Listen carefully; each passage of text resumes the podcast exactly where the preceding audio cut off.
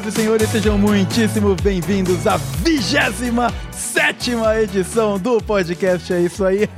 Continuamos sim, segunda temporada, segundo episódio e o assunto não poderia ser melhor. Hoje nós vamos aprender discutir e curtir um pouco desse fenômeno que é a cultura coreana que chegou até o oeste, chegou, né, até o Brasil, chegou a, a todos as, os outros países aqui do oeste, seja Europa, seja América do Norte, todo mundo na febre da cultura coreana, seja no cinema, seja na música, seja nas séries, tem, tem, tem muita série coreana bombando, inclusive tem até uh, serviço de streaming de série coreana, cara, é uma maluquice. E para falar um pouco sobre isso, a gente trouxe o nosso especialista aqui para fazer mais um collab com o Cereolho, Gustavo Rego. Muito bem-vindo mais uma vez à mesa de papo do É Isso Aí, cara. Olá! Então, muito obrigado de novo pelo convite. Eu curto muito fazer esse podcast aqui com você. Como o Vitão me apresentou, sou Gustavo Rego, tenho um canal no YouTube chamado Cineolho, em que eu falo sobre cinema relacionado com questões sociais, porque eu sou professor de sociologia e em breve professor de história também.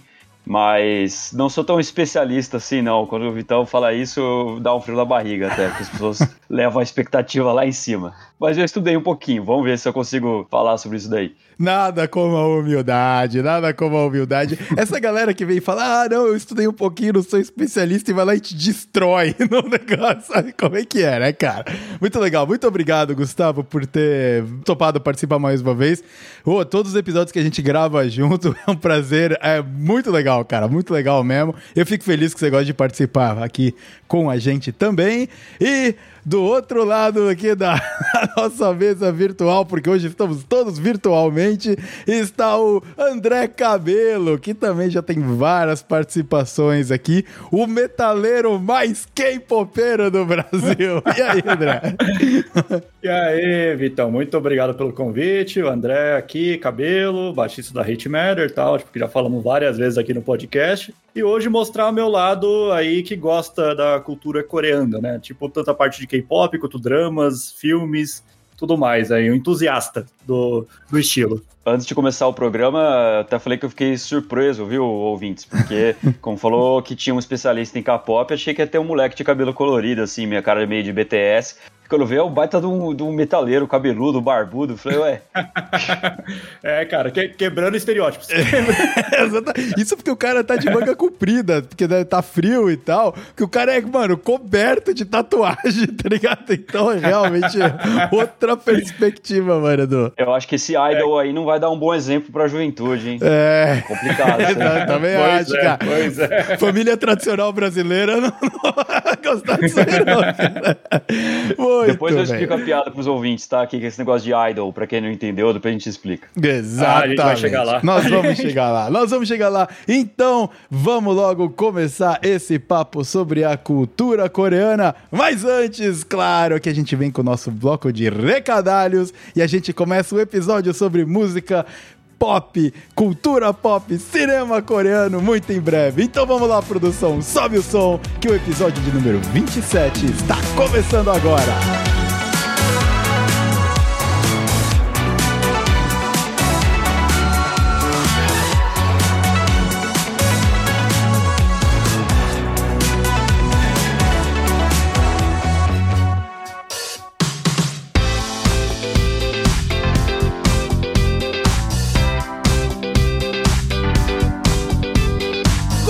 Começando agora mais um bloco de recadinhos aqui do podcast. É isso aí. E eu gostaria de mais uma vez agradecer imensamente a todo mundo que veio dar um feedback positivo sobre o episódio anterior. Se você, ouvinte, caiu aqui de paraquedas e não ouviu o episódio de número 26 do É Isso Aí, eu juntei com a Lorena, a nossa psicóloga predileta, e a Carol, a melhor professora de inglês e influencer do mundo, e a gente falou um pouquinho sobre os desafios de trocar de carreira depois que nós já temos 30 anos. Sim, sim, não é fácil. E se você quiser descobrir como foi esse papo, é só voltar lá no episódio de duas semanas atrás, o episódio de número 26 do podcast. É isso aí. E já sobre o episódio de hoje, nós temos a participação dos queridos convidados aqui que já participaram outras vezes do podcast. É isso aí. Então fica o meu convite aqui para você dar uma colada aí no feed, dá um roll lá para trás e confere o papo incrível que eu já tive, tanto com o Cabelo quanto com o Gustavo do canal Cineolho. Então vamos passar aqui algumas recomendações rapidinho. O Gustavo participou do episódio 11, que foi um episódio maravilhoso onde a gente falou sobre filmes que marcaram a nossa vida e marcaram gerações, não só no approach sobre filmes, mas também em todo o cenário social que aqueles filmes estavam mergulhados. Então, vale a pena você ir lá conferir. E se você tem aí o espírito de aço, vai lá e confere o episódio de número 18, que foi muito especial, onde a gente falou de filmes de terror e suspense com uma sonorização especialíssima. Esse aí fortemente, eu recomendo você ouvir de fone de ouvido para mergulhar no universo de terror do podcast. É isso aí.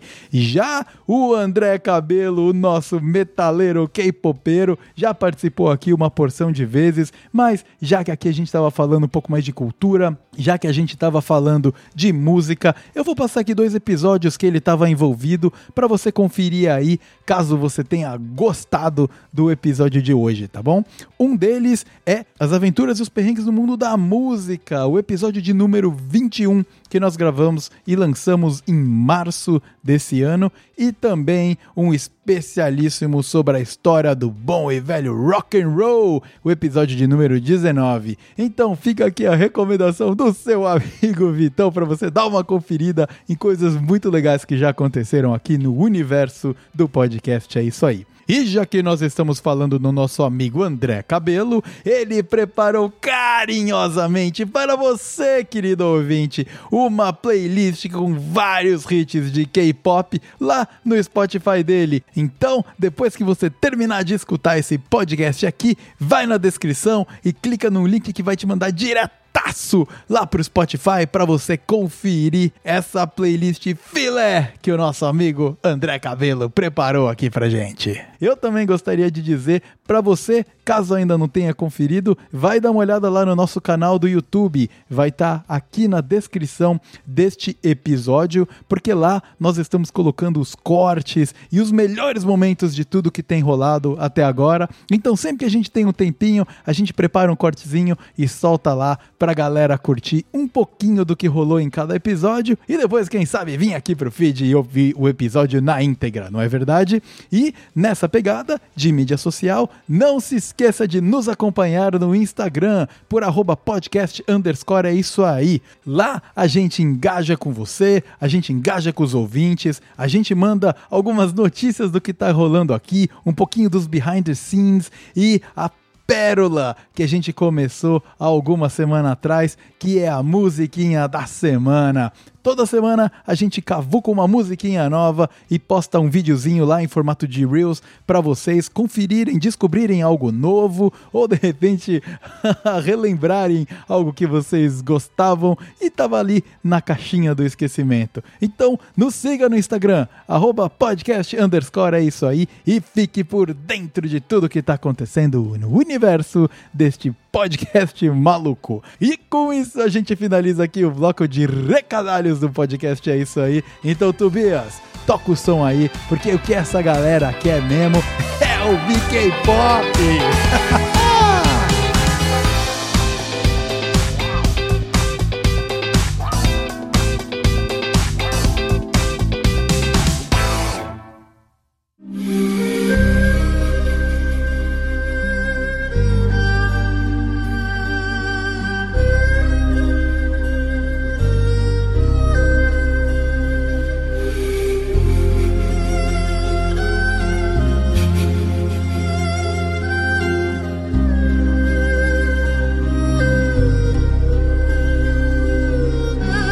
Muito bem, senhores, vamos começar é, do começo.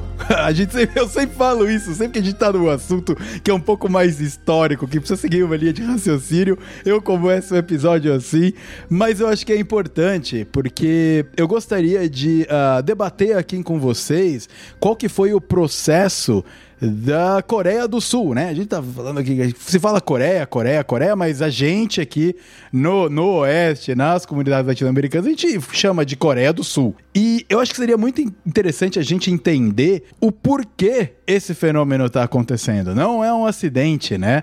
No episódio 10 do É Isso Aí, a gente estava falando sobre a importância da arte na vida, uh, basicamente, né? Então nós trouxemos e juntamos pessoas de diversos tipos de arte, dança, música, uh, cinema, e a gente estava debatendo.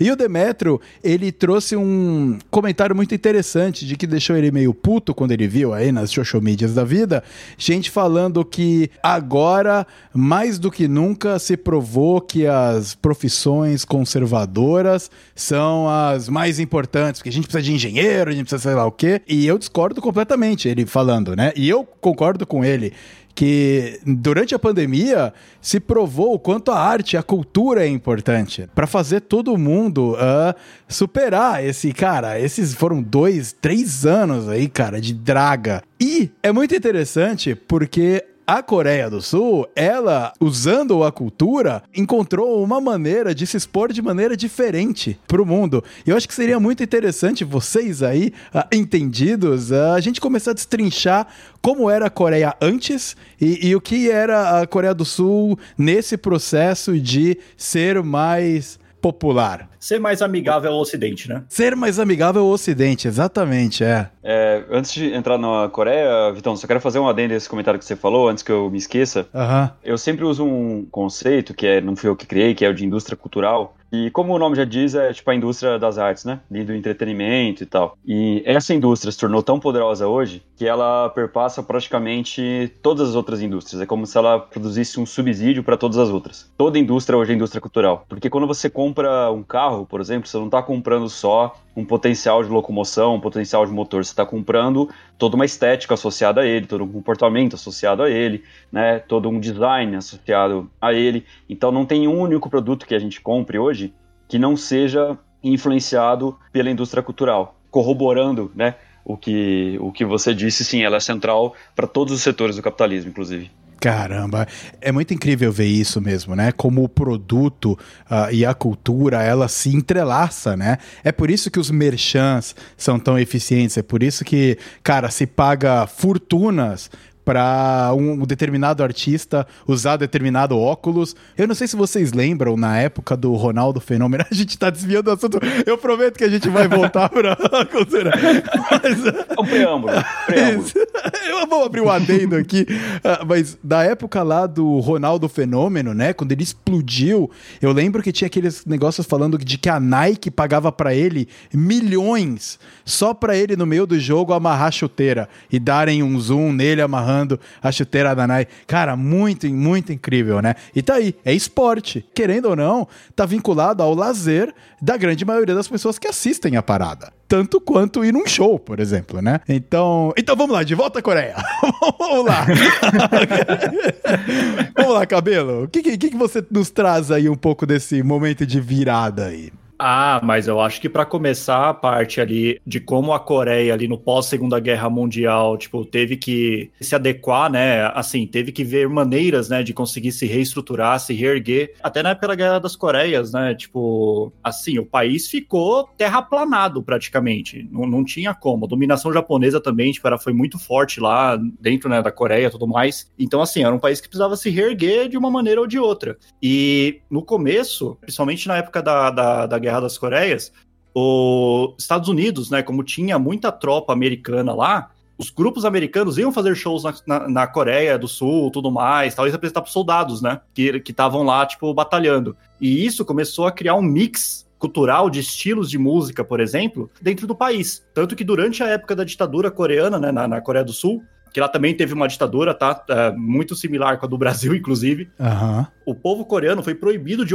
de, de, ouvir música coreana e só podia ouvir música estrangeira. para evitar, tipo, músicas de protesto e tudo mais. Caraca. Então, assim, é, para eles sempre foi muito tabu essa questão cultural durante muitos anos lá dentro. até realmente ter essa abertura que está acontecendo agora. Acho que para localizar melhor as pessoas, eu vou fazer uma rápida linha do tempo aqui da Coreia do Sul. Até retomando um pouco algumas coisas que o Cabelo falou. De 1910 a 1945, a Coreia foi uma colônia praticamente do Japão. Foi dominada pelo Japão. Que até trouxe algumas indústrias para a Coreia, mas eram indústrias que tinham que exportar para o Japão. Então, teve um misto de desenvolvimento, mas também de dependência do, do Japão muito forte. E, obviamente, uma pobreza muito grande. 60% da população era analfabeta nessa época. Uh, depois que o Japão perde a Segunda Guerra Mundial, a Coreia passa de mãos, na verdade não se torna independente, porque ela fica metade sob a tutela da União Soviética e metade sob a tutela dos Estados Unidos. Isso, claro que ia dar merda, é, mais para frente resulta na Guerra da Coreia, que foi uma guerra que matou milhões de pessoas. Uhum. Importante também saberem que quando a coisa vira guerra mesmo, o, o, a União Soviética tira o pé da dividida, porque eles não querem enfrentar os Estados Unidos diretamente, mas daí a China entra na guerra, porque a China não quer fazer divisa direto com um país subserviente aos Estados Unidos. E a China não tinha o mesmo potencial bélico que os Estados Unidos. Então hum. eles compensam na superioridade demográfica. Eles mandam muita gente. Então por isso que é uma guerra que morre muita e muita gente. Ah. No final desse processo aí nos anos 50, a Coreia então é um país extremamente dependente, extremamente instável politicamente, é muito empobrecido, com população é, muito analfabeta. E como é que ele consegue se reerguer? Primeiro, por incentivo dos Estados Unidos, e isso é muito, muito importante. Os Estados Unidos literalmente deram grana para a Coreia, porque não é que foram empréstimos, teve muito donativo para a Coreia. É, é, deram dinheiro, literalmente. Ou empréstimos a juros muito baixos. E por que os Estados Unidos fizeram isso? Quando chegou a Guerra Fria, os Estados Unidos tinham uma estratégia de criar alguns parceiros internacionais, algumas potências capitalistas. E qual que era a escolha? Era, em primeiro lugar, geográfica. A Coreia era interessante porque está perto da China, está perto da Rússia, então era importante ter uma potência militar ali. E porque a Coreia não tem grandes matérias-primas, riquezas naturais. Então, para os Estados Unidos não seria um problema esse país se desenvolver. Diferente do caso do Brasil. O Brasil tem muita riqueza natural. E para os Estados Unidos não é interessante país como o Brasil seja muito desenvolvido. Porque se o Brasil for muito desenvolvido, ele próprio vai usar as riquezas naturais para si. Uhum. E ele vai cobrar mais caro por essas matérias-primas. Então, ao contrário do que muita gente poderia pensar, é pelo fato do Brasil ser rico naturalmente, é que o Brasil não é rico é, como potência capitalista. É muito mais uh, interessante para eles que a gente exporte o recurso natural, Exato. eles fazem todo o processo de manufaturação e vendem esse negócio que a gente exportou por muito, muito mais valor agregado de volta, né? Petróleo. É petróleo, por exemplo. Exatamente. Petróleo é o melhor exemplo disso. Então, isso foi. A, a Press tornou uma potência econômica, em primeiro lugar, por isso, e também por uma, por uma política econômica da ditadura militar do general Park Chung-hee, que dominou a Coreia de 1961 até 1979. Uh, ah, a ditadura durou mais um pouco, foi até 87, depois com outros ditadores. E que ele teve uma política econômica que não, não defendo, eu acho que o custo humano, social dela foi, foi enorme, mas foi eficaz do ponto de vista econômico. Assim, de fato, a Coreia saiu de ser um dos países mais pobres do mundo para ser um dos mais ricos do mundo em questão de 30 anos. Uhum. E, enfim, depois eu posso explicar como que isso foi feito para não dominar tanta palavra, eu passo a bola aí. É, não, não, mas é muito interessante, porque a gente, quando tava bolando, né, juntou lá no WhatsApp para falar sobre o episódio, e o Gustavo já tinha comentado comigo de a gente também elevar a importância de todo o conceito histórico para explicar esse fenômeno da cultura pop coreana aqui no, no Ocidente, por exemplo. E então a gente teve aí, cara, efeitos desde a Segunda Grande Guerra, uh, efeitos uh, conjugados com a Guerra Fria. Então tá aí Rússia e Estados Unidos brincando, sendo meio que Muppets, né? Usando os seus Muppets para tentar. Jogando War com o país dos outros. Jogando War com o país dos outros, exatamente como o Gustavo falou. Então, pô, esse corte na Coreia, que antes era só uma Coreia, entre o, o norte sendo apoiado pela União Soviética, depois China, e o sul por a, a parte americanizada, a gente vê no reflexo hoje numa coisa que foi aconteceu, cara, na, que, na década de 40, provavelmente, foi isso? Que, que, foi lá que essa divisão aconteceu? Mais ou menos. Em 45, a Coreia deixa de ser colônia do, do Japão mas a Guerra da Coreia acontece nos anos 50. Até 58, 50 né? 53. Até 58. É, acho, que, é. acho que é um pouquinho depois. É, então você vê, ó, 58 e hoje quando a gente olha para os dois países, eles são completamente diferentes entre eles. Eles nem reconhecem um ao outro como outro país, né? A gente aqui reconhece eles como os dois países diferentes, mas a coisa entre eles lá é meio cabulosa. Mas olha só a, a, o efeito que teve diferentes caminhos políticos e culturais que cada um do, das regiões da mesma Coreia tomou, né? E, então vamos agora em frente, vamos agora em frente. Estamos aí uh, divididos, né? Beleza. E agora esse processo que vocês estavam falando aí da. Como é o nome do, do cara da, da Coreia do Sul que você comentou, Gustavo? General Park Chung-hee? Isso, do, do general Park Chung-hee. De que época no tempo a gente tá falando aí? O governo dele, ele deu um golpe, na verdade, né? Ele deu um golpe militar em 1961. 61. E em 1979 ele foi assassinado. E essa história é interessante, inclusive. Ele ah. foi assassinado num jantar por um cara que era chefe um, da polícia secreta deles lá, do serviço de inteligência, tipo a CIA da Coreia do Sul. O cara catou uma arma e matou todo mundo no, no jantar, inclusive o General Park. Porque já estava tendo muito protesto, é, a ditadura não estava conseguindo segurar a onda de protestos que estavam acontecendo, e esse cara achou que era a oportunidade para dar um golpe no general. Só que acabou não dando certo, é, ele próprio é, acabou sendo preso e tal, eu acho que foi assassinado, não me lembro bem o fim dele. Eu sei que a ditadura continuou por mais alguns anos até 87. Uhum, e aliás, uhum. tem um filme coreano que conta, que conta essa história, chama A Última Transa do Presidente, The President's Last Bang. Sério? Legal. É, que pra minha decepção não tem a última transa do presidente. Inclusive, eu não entendi porque que tem esse nome. Pô, tava esperando, né? Pelo ápice do. É, pois é. é. é um plot twist nem nada, né? tipo, é que acho que era pra ter um trocadilho com bang, tá ligado? É. Tipo, é. bang de tiro bang e bang de, de, de, transar. Acho que era é. pra ser isso. Deve, é, provavelmente. e aí, então, a gente já tá entrando na década de 80 que é quando uh, o jogo começa a virar e começa a vir essa cultura, claro, né, fomentada pelo governo ali, né, de você expor a Coreia do Sul de maneira mais amigável, como o, o Cabelo comentou. Pro resto do mundo. Pro resto do mundo, né? É nessa, nesse, nesse período da, da década de 80, correto? É, a partir de 87, quando acaba a ditadura, é, até um pouquinho antes, até no fim da ditadura já começa a ter, uh, já começa a ter um pouco do, do cinema e das séries coreanas é, sendo produzidas. Tanto que, se eu não me engano, em 87, teve uma série coreana que fez um sucesso estrondoso fora da Coreia. Assim, na China, por exemplo. Uhum. Porque, apesar de tudo, mesmo a Coreia estando dividida, a China sempre foi um país capitalista, apesar de tudo. Então, assim, eles consomem muito produtos de outros países assim como também exportam, né? E o mercado coreano, mesmo da Coreia do Sul, também vendia itens culturais para lá, por exemplo, exportação de séries, exportação de músicas, tudo mais. Isso já acontecia mesmo na, é, mesmo na década de 80. Lógico, com menos força, porém ainda tinha uma comunicação entre eles. Então, é, já começa a, a, a, ter, no final da década de 80, uma visão ali da, da, do governo coreano para a importância desse, desse soft power, né? Uhum. Igual, igual, a gente chama, tipo, essa influência cultural. Que na década de 90, que foi quando ganhou força de verdade com incentivos do governo para produções coreanas, é, cota de TV para séries e filmes coreanos, é, incentivo a, a, a, empresas musicais, né, gravadoras, produtoras tudo mais, e a partir da década de 90 isso começa a bombar num nível absurdo. Hum, então é um primeiro estágio antes do negócio dessa cultura se expandir uh, mais pro oeste, ela também afeta ali a Ásia, né? China e, e, a, e a galera ao redor. Eu, eu, fico imaginando se o Japão também aceitou Sim. bem, aceitou, imagino, né? A parte musical, o Japão, a partir de 2000, que foi cativado pelo, é, pela Coreia. Pelo K-pop.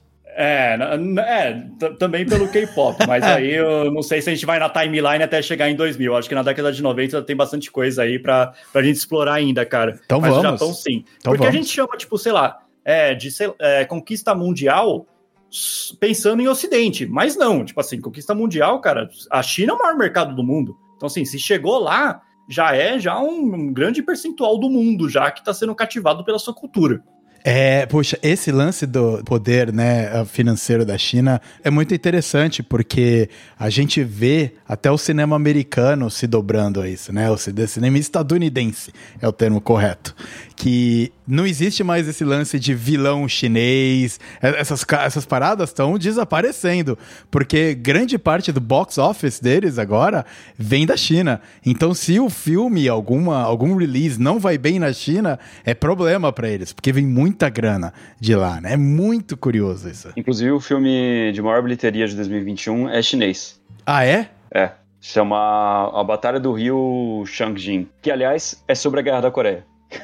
Olha que interessante. É, sobre a participação da China na Guerra da Coreia. É, mas é um filme de propaganda, assim, total. É bem, tipo, de propaganda do governo chinês. Mas eu queria comentar algumas coisas disso aí que vocês falaram, do ponto de vista estético, assim. Ao mesmo tempo que a Coreia foi muito influente ali na Ásia e ajudou a criar uma cultura pan-asiática, né? Ela também tem muitos dos seus elementos dos outros países asiáticos. Então, da música eu não manjo muito, mas me parece que o, o sistema de produção do K-pop imita algo que já era feito é, no, Japão, Japão, essa coisa dos idols, né? Essa coisa de você ter um ídolo, né? Um, uma pessoa construída para ser um ídolo para a juventude, um cara que tenha seja muito dedicado, que tenha um comportamento público impecável, que seja um símbolo de tudo, de beleza, de dedicação, de talento, etc. Uhum, Isso foi um uhum. sistema que inclusive é bastante criticado, porque gera um estresse emocional muito grande. Alguns artistas de K-pop têm falado isso, tem muitos finais trágicos quanto a isso, né? É, de artistas que até cometeram, cometeram suicídio tal, né? Por conta da pressão. Existe um filme japonês, inclusive, muito bom sobre isso, que chama Perfect Blue. É uma animação, na verdade, mas conta a história de uma, de um, de uma idol, assim, é, japonesa. E no cinema também eles têm muita influência do cinema de Hong Kong, nesse uso uh, muito explícito da violência, da violência explícita, que isso é uma coisa que você percebe em vários filmes coreanos, assim, principalmente filmes do Park Chan-wook, né, por exemplo, que eu acho que não é parente do General Park. Park é tipo Silva. tipo Silva é Coreia, né? Não se apega o Park, não. não se apega. É. Ele dirigiu um filme como Old Boy, por exemplo. Então tem, tem vários filmes coreanos que têm eh, essa violência explícita. E isso é muito uma referência de Hong Kong. E tem também um crítico de cinema, que me esqueci o nome dele agora, mas que ele fala que isso seria um pouco também um reflexo dessa, desse país que viveu guerras muito sangrentas e que tem na sua história uh, muito essa rivalidade, essa coisa da vingança. Então, um tema muito recorrente nos filmes coreanos é a vingança, especialmente nos filmes do Park Chan-wook. Né? Tem uma trilogia de filmes que é chamada de Trilogia da Vingança. Então, é, é um tema muito recorrente e que é, seria consequência disso, desse passado da Guerra das Coreias e tal. E para você ver o contraste, né? Na hora que você fala, tipo, de idols, por exemplo, é, o objetivo é, é, passar uma imagem fofa, uma imagem bonitinha. Mesmo de um uhum. país que, que culturalmente tal, tipo, produz filmes como Old Boy. Exato, então, é, é, é, legal esse contraste, isso. É, pois é verdade, cara, é verdade. Eu pensei também em explicar porque como que a Coreia virou essa potência mundial, Então, Não sei se interessa, se eu falo e depois você corta se não for interessante. Não, mas Seria um claro. pouco antes na linha do tempo. Não, vamos, então vamos, vamos aí cobrir um pouquinho sobre essa história aí da Coreia. Qual foi a, a política do Park Chung-woo? Porque assim, o que, que, geralmente a galera fala? Park Chung-woo? Não, perdão, Park Chung-hee. o Park é. Chung-woo é o, é o diretor de cinema, certo? É o diretor, é o Não é o ditador, é. General Park, vai. Fala só General Park. Isso, não, General não Park. Porque assim, o que, que a galera fala geralmente? Que a Coreia virou uma superpotência porque investiu em educação, fez abertura é, econômica, e isso é uma mentira. Não foi por isso. É justamente hum. o contrário. Na verdade, o que o General Park fez, em primeiro lugar, ele nacionalizou todo o sistema financeiro. Então, tipo, ele estatizou todos os bancos e todas as instituições financeiras. E aí, com isso, ele conseguia direcionar muito bem os investimentos para fazer crescimento. Então, eles faziam planos quinquenais planos de desenvolvimento econômico de 5 em 5 anos. E aí, por exemplo, eles pensavam, ah, agora a gente tem que fortalecer a indústria de base. Eles iam lá e davam empréstimo em troca dessa empresa fazer investimentos interessantes para o governo, para esse plano econômico. E uma das é, contrapartidas ao empréstimo, a juros baixos, era de que essas empresas investissem em tecnologia e inovação, em educação. Então, assim, beleza, a Coreia investiu muito em educação, mas não foi só um investimento isolado em educação, foi um investimento atrelado ao desenvolvimento da indústria. E outra coisa que eles fizeram também foi favorecer a formação de oligopólios. Então, algumas empresas foram beneficiadas em detrimento de outros. Para quê? Para criar grandes multinacionais, empresas fortes que pudessem concorrer no plano internacional, como por exemplo a Hyundai, a Samsung, a LG, né? uhum. né? E essas empresas não podiam ser de capital aberto, tinham que ser empresas familiares. E por quê? Para que fossem empresas que tivessem uma visão de longo prazo. Porque a empresa que tem capital aberto, o acionista, ele pensa só no curto, no curto prazo. E a ideia não era essa, a ideia que fossem empresas que se desenvolvessem bastante e que fossem empresas coreanas mesmo. Não uma empresa que tipo, tem sede na Coreia, mas tem acionista do mundo inteiro. Se fosse realmente uma empresa coreana hard. Bom, qual é o custo humano disso? Primeiro lugar, que isso gerou uma mentalidade capitalista muito arraigada na Coreia, que se combina com a filosofia confucionista, que é típica da Ásia, que é essa do ser muito dedicado, respeitar, respeitar os mais velhos, estudar, não sei o quê.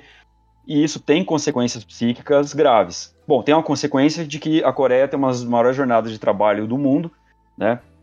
É normal as pessoas trabalharem 12, 14 horas, trabalharem acima do que é previsto em contrato, Uh, por quê? Porque justamente é, greves foram reprimidas durante esse período, então uhum. então criou-se essa cultura workaholic muito forte, e isso faz da Coreia um dos países do mundo com maior, alta, maior taxa de suicídio do mundo. Caramba. A taxa de suicídio é muito alta lá, e muito por conta disso. Lá é muito comum, por exemplo, que um jovem que fica em segundo lugar numa competição se mate. E aí você fala, pô, mas o cara ficou em segundo lugar, é bom pra caramba. Pois é, mas ele queria ficar em primeiro. Então esse é um, um, um reflexo negativo, assim, para a saúde mental em geral das pessoas, e um reflexo político também, porque isso foi feito com base em muita repressão, em muita tortura. Então, é isso, é uma história nem tão bonita e tem muito, muito favorecimento também, né? Porque é uma coisa meio corrupta também, essa, essa formação dessas, dessas empresas familiares em detrimento de outras, né? Como que foi, isso foi escolhido? Uhum. Certamente foi um processo de corrupção também. E aí isso impacta na indústria cultural de que forma? Primeiro que assim, eles tinham uma coisa também de favorecer muito o mercado interno, então um protecionismo muito forte. E isso foi feito no cinema, por exemplo. Foi nessa época que eles criaram a cota de tela. Então tinha um certo número de salas do cinema coreano que obrigatoriamente tinham que passar filmes da Coreia mesmo, filmes coreanos. Isso não gerou tanto efeito num primeiro momento, porque, como falou o Cabelo, a política de censura era muito forte. Então não adiantava nada, você tinha um incentivo financeiro, mas a cultura não se desenvolve quando você tem uma censura tão forte assim. Agora, a partir de 87, aí acontece duas coisas. Em primeiro lugar, que ainda tem a política de cota de tela, mas tem liberdade política e cultural para você poder fazer filmes da maneira como quiser. E outra coisa, essas empresas que eu citei, Samsung, LG, Hyundai, Kia, elas já estavam muito fortes, muito grandes, já estavam começando a ter uma, uma saturação dos seus investimentos nas suas próprias áreas. E eles precisavam diversificar os investimentos. Uhum. E aí eles passaram a investir na indústria cultural, porque seria uma outra forma de, de ganhar dinheiro. E isso foi também uma coisa incentivada pelo governo. Por exemplo, eles é, instituíram aula de cinema nas escolas. Em todas as escolas, na educação básica você tem aula de cinema. É. Eles criaram universidades de, de cinema, criaram uma, um festival é, de cinema asiático, que é o de, de Busan, que é um dos maiores da Ásia, né? Um dos maiores festivais de cinema do mundo. Então eles passaram aí a partir de, dessa época, de, dos anos final dos anos 80, a incentivar aí a, a indústria cultural. Caramba, muito interessante, né? E, e, e puxa, é, é, de novo, cara, são, é, é, dúbio um pouco, né? Porque, ok, traz benefícios, mas também há muito custo, né? A gente vai ainda cobrir um pouco essa. O que que. Esse lance idol e tudo mais, e de como essas pessoas têm que ser pessoas classe A na percepção uh, coreana de o que que um ser humano topzera tem que ser, assim, né? Que é, cara, ser perfeito, ser bonitinho e, e nunca falar fora de linha blá blá blá. Então tem uma opressão muito grande a você ser você, né? A sua liberdade uh, de expressão, sem ser extremamente formatado. É muito curioso ver como é uma via de mão dupla mesmo, essa troca, né? Uhum. Sim, dando um pulinho aqui na parte musical da década de 90, igual o Gustavo falou, é, empresas como Samsung, LG, Hyundai e tudo mais começaram a criar células, tipo, a, ali, tipo, principalmente na parte musical também, como gravadoras. Elas tinham suas próprias gravadoras em que lançavam artistas, tipo, dentro da Coreia também, pelo selo dessas empresas maiores, né? Porém, não são empresas que são focadas no ramo de cultura. Então, assim, é, acaba criando ali uma indústria frágil, né? No geral. O que aconteceu foi, em 1992, surgiu um grupo coreano, que é o Cell Taiji and the Boys, que participou de um programa de televisão coreano, com jurados tudo mais, e eles foram escorraçados pela crítica. Escorraçados. Tipo assim, as letras falavam, tipo assim, dos problemas da, da juventude coreana, do quanto eles eram reprimidos, né? Igual o Gustavo comentou. E a crítica do programa meteu o pau nos caras. Porém, o público adorou os caras. E o que que era? Três pessoas é, o Celtage, né, e mais, e mais dois membros ali do grupo, né, fazendo hip hop, numa pegada mais pop, e cantando sobre os problemas da, da Coreia. Uhum. E o público adorou isso. Então, esse é o início do K-pop, que é justamente pegando tudo que o Gustavo falou e começando a questionar o porquê que eles têm que viver daquele jeito. Aí que começa a dar o start na parte musical da, da Coreia do Sul. E foi abafadaço, né? Quer dizer, abafadaço não, mas eu digo ali no momento do programa, os gerados, não, não, não, isso aqui é inaceitável, né? Tem que, daí tem que vir. Exatamente, eles têm que buscar o, o sucesso adorou, por cara. Exato, é buscar o sucesso por outra maneira, né? Exatamente. Gustavo, uh, na sua perspectiva, o cinema, como você falou, o cinema coreano bem violento, ele é realmente bem violento e muito vinculado à pobreza e esse clash social, né? De gente muito rica e, meu, gente que tá realmente vivendo numa miséria. E eles não são só miseráveis uh, em grana, mas eles também são oprimidos, como se eles fossem o lixo do inútil da, pra sociedade, assim, né? E, e na sua percepção da parte do cinema, eu tô tentando ligar as pecinhas aqui, né? Do que o Cabelo trouxe, desses caras que estavam sendo ali os mano do rap, mais ou menos, né? Falando sobre o problema social de maneira mais aberta. O Tupac coreano. É, exatamente, o Tupac coreano. É tipo um Racionais que sorri, né? Exa... Ao contrário do Mano Brown, né? Que é. Exatamente, cara. É o Racionais com o cabelo platinado que sorri, né? Eu fico me perguntando Exato. se uh, no cinema também veio essa pegada um pouco mais revolucionária de, de repente, mostrar coisas que estavam debaixo das das, da, daquela cortina, né? Que foi colocada pelo, pelo cara, por toda essa cultura ditatorial aí. Sim.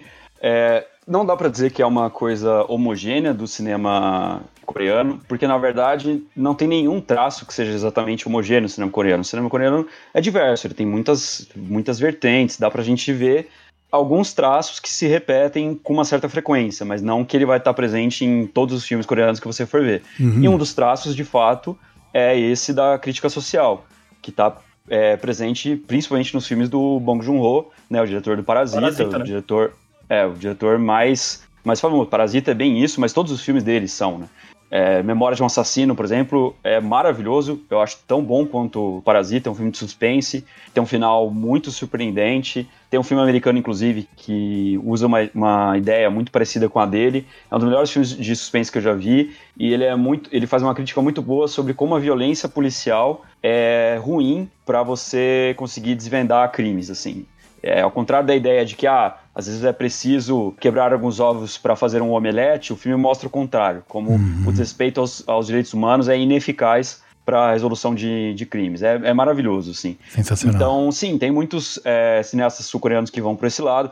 Não me lembro agora o nome do diretor, mas o filme Invasão Zumbi, que em inglês é Train to Busan, é, também tem uma crítica social é, forte. Então, acho que sim, existe essa veia. E por quê? Eu acho que por conta de uma demanda reprimida pela censura, pela ditadura. É algo parecido com o que aconteceu no Brasil também. Uhum. Você tem muitos anos de censura, e aí quando a censura acaba, os artistas querem falar aquilo que eles eram proibidos de falar anteriormente.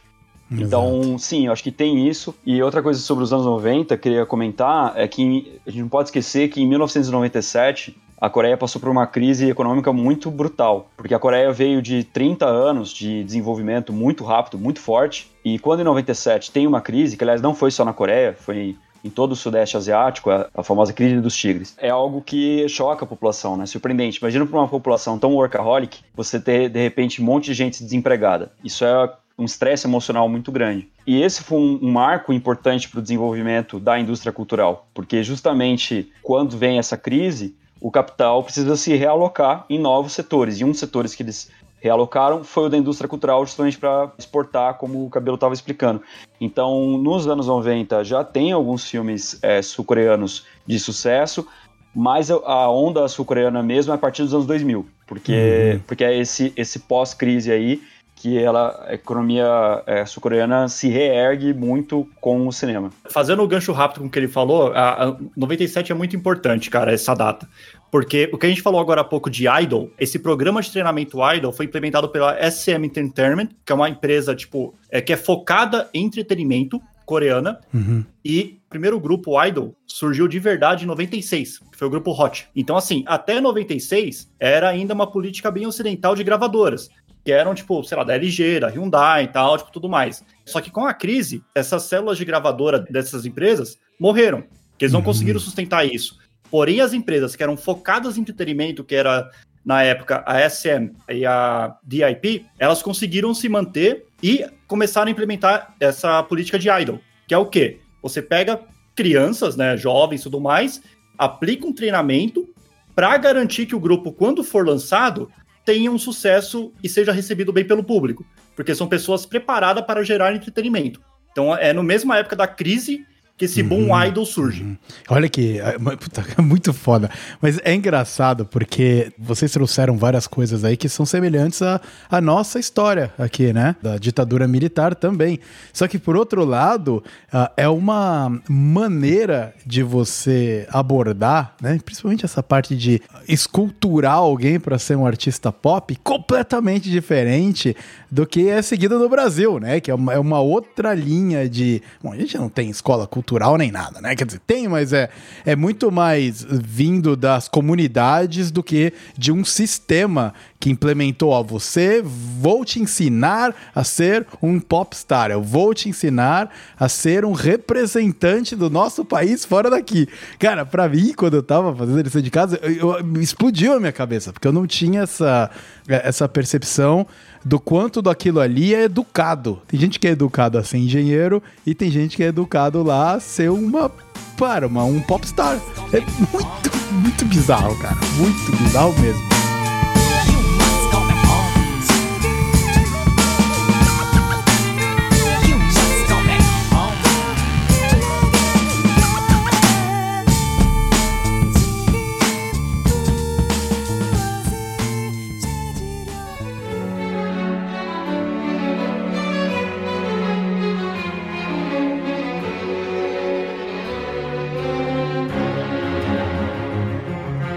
Então, Gustavo, e eu vi o Parasita há pouco tempo, demorei para ver, né? Já tinha muita gente falado bem e tal. E beleza, né?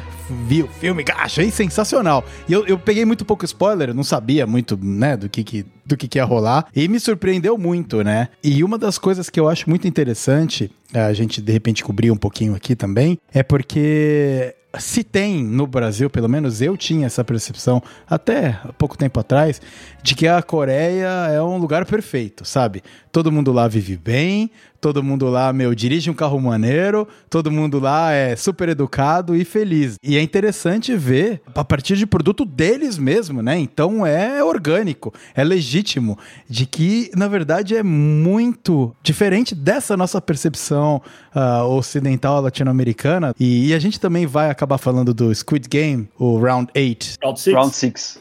Isso, Round 6, não é Round, Round 8. Round 6. É que aqui o nome é Squid Game, cara, então não, não sei. Mas, uh, Gustavo, eu gostaria de pegar um pouquinho da tua perspectiva aí de, de filmes como Parasita, né? E a gente tirar um pouquinho de tempo para falar dele também, porque além de ser um puta filme, ele revolucionou, porque ele ganhou o prêmio mais coxinha do universo, com mais snobs no mesmo lugar, de alguma maneira ele ganhou como melhor filme, né? É, e isso é um fenômeno muito interessante. Parasita é, é muito sensacional, assim, eu amo muito esse filme, eu acho que todo o hype em torno dele é merecidíssimo, assim.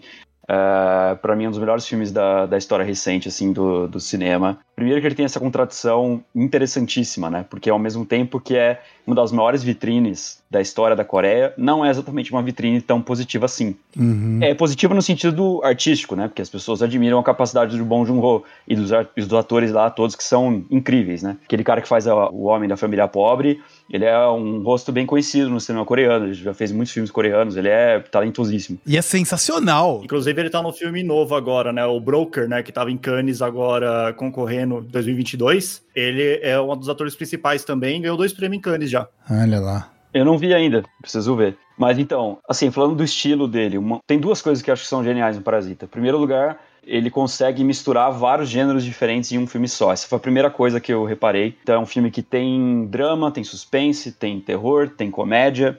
Né? É um filme que não é um gênero, ele tem vários gêneros ao longo. E esses gêneros não competem entre si no sentido de um anular o outro, mas ao contrário, eles realçam a força um do outro, né? A comédia fica mais engraçada justamente porque ela está em contraste com um suspense que é muito bem executado também. Aí você vê que o cinema sul-coreano ele é muito influenciado pelo cinema americano. Né? Eles fazem muito filme de gênero, que são gêneros desenvolvidos nos Estados Unidos. Mas o Bong Joon-ho consegue articular isso de uma maneira nova que nenhum cineasta americano conseguiu.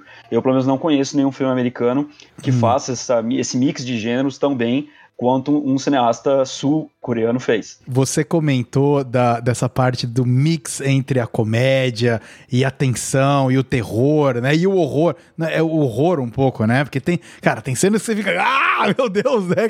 Sim. Mas tem, daquela parte que o pai de família que a gente estava aqui comentando, ele tá se arrastando para sair da, da sala onde os donos da casa rica lá estão dormindo porque o filho tá acampando do lado de fora e de repente ele liga o walkie-talkie pro pai e eles começam a falar, então fica aquela meia luz e o cara deitado de barriga para baixo, sabe, se, se escorregando uhum. lentamente para não fazer barulho, é cômico, mas ao mesmo tempo é, é trágico. É tenso, fica... e é, é tenso, né? Exato, é, cara. Não, Puxa, e, tipo, mano. E, e aí você tocou em outro aspecto que eu acho também sensacional da direção desse filme.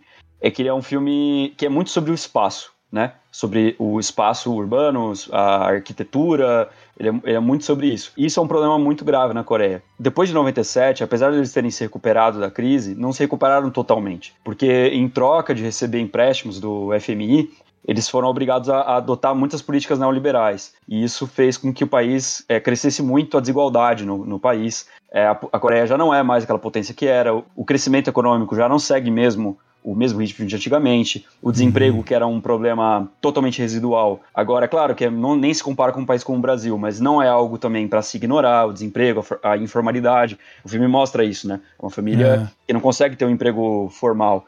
É, é um país também que está tendo um excesso de graduados, porque é um, é um, país que investiu muito em educação, mas não tem um, um mercado que continue crescendo da mesma forma, para onde as pessoas irem trabalhar. E o filme retrata tudo isso. E um dos problemas mais graves é o problema, é uma crise imobiliária é falta de moradia. Né? A moradia está muito cara, é um país muito com uma densidade demográfica muito alta, e então a moradia lá é muito cara apesar de ser um país em que o número de pessoas sem moradia seja baixo, as pessoas sofrem muito para poder manter aquela moradia. Que moradia é essa, né, cara? Porque e são de péssima qualidade, Exato, exatamente. exatamente. lá, aqui, aqui é... no Brasil você tem a favela no morro, lá você tem a favela tipo no subterrâneo da cidade. É muito assim, bizarro, cara. Muito bizarro, é. Isso. Até que no filme o Bong Joon-ho optou por criar uma janelinha na, na casa da família pobre, né? Uma janelinha ali no nível da rua. Mas na verdade acho que ele criou isso mais para a gente poder ter planos olhando a rua e a casa ao mesmo tempo, porque na verdade muitas das famílias pobres, pobres moram literalmente no porão, assim, uhum. sem nenhuma janela, sem nenhuma abertura para o sol. Então imagina o mofo que é uma casa dessa. É. E casas assim muito populosas, casas muito pequenininhas para um monte de gente morando junto. Então tem esse problema, tem o problema dos super ricos também, é, que era um problema que não tinha antigamente, porque qual que era a política que havia antes? É, a empresa, todo o lucro dela tinha, não todo, mas boa parte do lucro tinha que ser reinvestido, justamente para criar desenvolvimento. Agora não existe mais essa restrição, então o cara pode é, pegar a grana da empresa mesmo e, e se formar e bilionários, né? Uhum. Então tudo isso acontece. Outro problema também é a baixa cobertura previdenciária. Então tem muito velhinho lá que é, não tem aposentadoria. Por isso que o, a taxa de suicídio na, na Coreia é muito alta entre jovens por causa desses problemas todos que a gente falou, e entre idosos também, Olha, por conta da falta de, de, previdência. Então, enfim, o filme eu acho que ele trata isso é, muito bem e por essas escolhas aí, né? Por exemplo, esse, esse plano do cara rastejando no chão é, diz muito sobre como os pobres são vistos no espaço da casa e é. da cidade, né? Toda a cena da enchente, cara, da Exato, chuva, isso. Cara, era exatamente é que eu ia trazer. A, a mulher, né, a esposa do, falando no carro, né? Tipo assim, nossa, a chuva foi uma benção. E o cara todo fudido dirigindo, assim, é, tipo, é. Que, Não, que, alagou a casa dele inteira. Cara, aquela cena da menina, da filha do, do cara, sentada em cima da tampa do vaso sanitário, mano, que tá explodindo de, de refluxo do sistema de esgoto completamente alagado. E ela tá lidando na, com naturalidade com a parada, saca? Uhum. É muito bizarro, assim, abre, abre muito, muitos olhos, porque claro que eles estão ali numa situação merda, mas deixa óbvio, e aí eu acho que foi uma das partes que eu achei mais sensacional. Eu gostei mais dessa parte do que a parte de ter a família, o cara vivendo no bunker lá da, da casa rica, né? Que também é muito interessante, mas esse para mim me pegou muito, porque é uma situação absurdamente devastadora e eles estão lidando com aquilo com uma relativa naturalidade, entendeu? Ai, caraca, sabe? De novo, lá vamos nós mais uma vez, assim. Deixa o coração apertado de ver. Muito, é muito legal a, o quadro todo. E só para explicar me melhor como que o Bong Joon-ho aborda essa coisa do, dos espaços, é porque ele constrói os planos do, do, dos espaços de maneira muito rica. Então ele, ele filma os lugares de várias perspectivas. Pra você ter uma ideia, eu estou fazendo um curso de cinema em que o professor, para explicar os diferentes tipos de planos possíveis, de movimento de câmera, de enquadramento, esse tipo de coisa, ele quase sempre usa o exemplo do Parasita. Ah. E aí ele fala, porque é um filme que usa uma variedade enorme de planos, de movimentos de câmera, de enquadramentos, então ele é muito útil para quem vai dar um curso de cinema. Então uhum. é dessa forma, entendeu? Ele vai criando várias comparações, assim, vários contrastes, vários contrastes de planos para mostrar esse espaço. Eu, eu, fiquei me indagando sobre o título Parasita. O, o que é o parasita, né? Quem, o que, que é o considerado parasita lá? E eu gostaria de pegar a percepção de vocês, que vai ser provavelmente mais acertada do que a minha. Porque eu, eu, fiquei, eu fiquei me questionando. É a família que de fato uh, vira um parasita dessa família super rica, porque um cara arranja um trabalho por uma referência de um amigo dele que era considerado um, um cara graduado e super pá, mas ele na verdade tinha segunda intenções com a filha dos caras ricos lá. E daí ele é a porta de entrada para a irmã dele que começa a ajudar o menininho lá que tem su as suas coisas, né? A, o seu outro estilo de ser. E aí vem o pai para ser o, o, o, motorista, o chofer. Eles vão realmente se embrenhando para absorver o máximo possível daquela única oportunidade que eles têm, claro, né? Então isso é óbvio que eles estão, meu, porra, que se foda que não é o ideal. Então essa é uma perspectiva. Tem também a perspectiva daquela mulher que já era a, a, a caseira deles lá que o marido dela né? morava no bunker lá, que eles nem sabiam que existia, desde sempre, cara. E o cara é o lelé da cuca. Então tem essa perspectiva. E também tem a perspectiva mais social aí, né? Dos super ricos e, meu, da galera que vive num. Mano, debaixo da terra, que vocês estavam comentando, né? Que, que, que é essa visão de, cara, de, de uma, uma classe social parasitando, eu estou colocando várias aspas aqui, ouvinte, a classe mais rica, né? E eu gostaria de pegar a percepção de vocês. O que, que é o parasita, no final das contas? Ou é algo completamente diferente que eu não pesquei? Não, não assim, da minha perspectiva, vendo o filme, eu entendi que sim, é essa, essa questão, tipo, da família mesmo, se apegando, se adentrando a família rica, né, para poder ter um pouco da divisão de, de riqueza que essa família recebe chegando para eles, né? Uhum. E a mulher que já trabalhava na casa antes, que tinha um marido no bunker, para mim fez um paralelo muito bom de que aquilo não é algo específico daquela família, tipo assim, que aquela família é filha da puta. Não, tipo assim, é, é, é algo que a classe que eles estão precisa fazer ali para poder sobreviver. Já uhum. tinha alguém fazendo aquilo antes. Se não fosse eles, chegaria outra outra família, outra pessoa para poder fazer a mesma coisa. Caraca. Então, assim, é, é meio que uma falta de não ter opção de oportunidade e os caras se apegarem a isso. Por isso, por isso que, no meu ponto de vista, ele usa tanto a, a, a mulher anterior, que já trabalhava lá, que já fazia isso, com o marido morando dentro da casa, inclusive, é. quanto a família nova ali do protagonista é, chegando e conseguindo pegar também um pouco do, do, do ganho dessa família mais rica. É muito interessante. Eu acho que a tua leitura tá, tá perfeita, Vitão. Acho que são três sentidos possíveis da palavra parasita. E eu acho que a ideia do diretor é justamente suscitar uma reflexão. E eu acho que isso é uma abordagem interessante, porque é um filme de crítica social. Não é um filme neutro, né? Mas não é um filme também que vai impor didaticamente uma leitura. Ele vai, ele está muito mais preocupado em suscitar uma reflexão, de fazer você pensar. Ele tem uma perspectiva crítica, mas é, de novo, ele quer expor contradições, ele quer fazer com que o espectador seja ativo na elaboração sobre isso, né? Com as contradições desse título Parasita. Uhum. E eu acho também, assim, que é muito sintomático da época que a gente vive esse filme.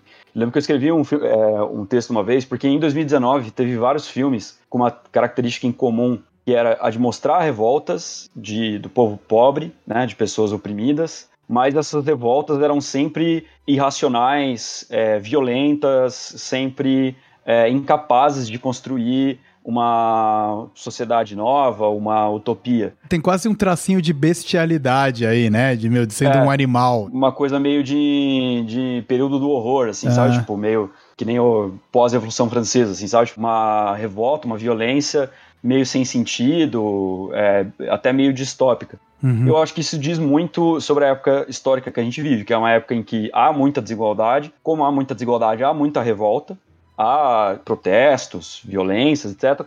Mas não existe é, a capacidade de organizar essas revoltas num programa político, num programa utópico, assim, numa capacidade de organizar politicamente racionalmente. São focos de revoltas que acontecem, mas sem muito um programa claro. Mais ou menos como aconteceu em 2013 no Brasil, sabe? Que a galera vai todo mundo pra rua, puto contra tudo, mas assim, não tem um programa político claro, tanto é que vai gente de direita, vai gente de esquerda, vai todo é. mundo pra rua, todo mundo que tá com raiva, mas ninguém sabe muito bem o que quer. É, e é. eu acho que o Parasita é muito sintomático dessa época, assim. Nossa, é muito, cara, puta, total. Teve um, uma parte do filme, né, que para mim foi muito impactante também. Eu achei muito interessante que o, o, filho da família rica, ele é um cara, ele é um, ele é um menino perturbado um pouco. Ele tá.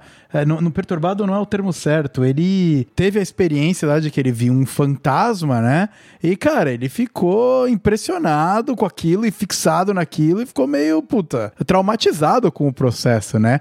E quando mostra que era o cara do bunker saindo pra ir na geladeira, mas o quadro dele tirando a cabeça, assim, né? Naquela escada que descia. E acho que pelo quadro de luz, claro, que o diretor pôs, o cara parece um demonião mesmo, né? E, e meu, pô, eu fiquei, cara. É sensacional, cara. Essa parte é sensacional. Sensacional, cara. Muito maneiro. Tinha um fantasma de verdade, o moleque não tava louco. Exato, exato, exato. E, to, e quando é que, depois que o moleque vê o cara, né? Quando ele sai e vem andando lá no final do filme, spoilers aqui, ele vê o cara vindo, ele desmaia, né? Porque ele fala, ah, meu Deus, o meu fantasma de novo. E puf, e apaga.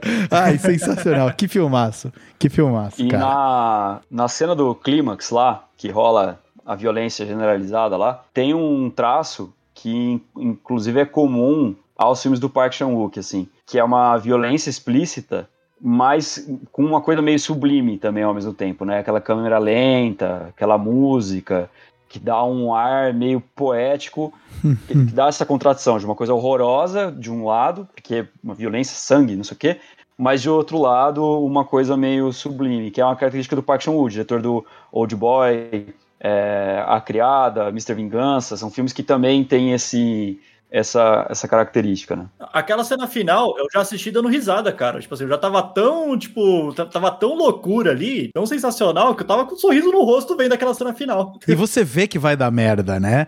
Quando Sim. começa toda aquela situação e, e, e, aquele monte de rico reunido e o cara, o, que é o pai da família, né? Da, da família dos protagonistas aí, tendo que se fantasiar de índio pro filho e, e, fala: não, considere que isso aqui é o seu trabalho. O cara é um chofer, tá ligado? O cara, não, mano, não, não é pra ele se fantasiar de índio pro filho. E ao mesmo tempo a gente sabe da merda que tá acontecendo no bunker. Pô, cara, é, tudo se combina ali num, num momento de. Tô tipo um Tarantino, né, cara? Assim, tipo. É, cara. É, isso, isso cara, aliás, bom você falar do Tarantino, isso é uma coisa interessante assim, em relação ao Tarantino com tudo isso, porque ambos, tanto o Tarantino quanto o Park Chan-wook e o Bong Joon-ho, e, o, na verdade, o cinema coreano de terror e suspense em geral, eles têm referência no cinema de Hong Kong, que era que tem uhum. essa pegada mais violenta tal, não sei o quê. Só que olha como são as coisas. O Old Boy, que tem então um ancestral em comum com o Tarantino, que é o cinema de Hong Kong, depois também virou referência para o Tarantino, né? No que o Bill usa muito o Old Boy,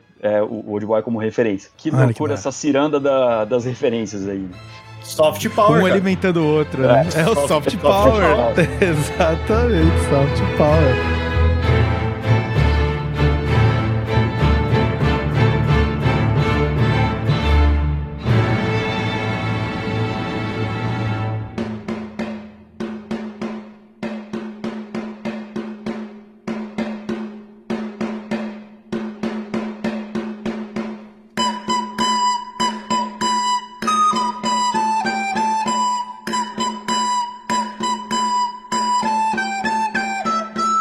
Maneiro. Caras, meus queridos amigos, a gente comentou do Parasita, né? Puta filme. Ouvinte, se você não viu, fica aí, é fortíssima recomendação.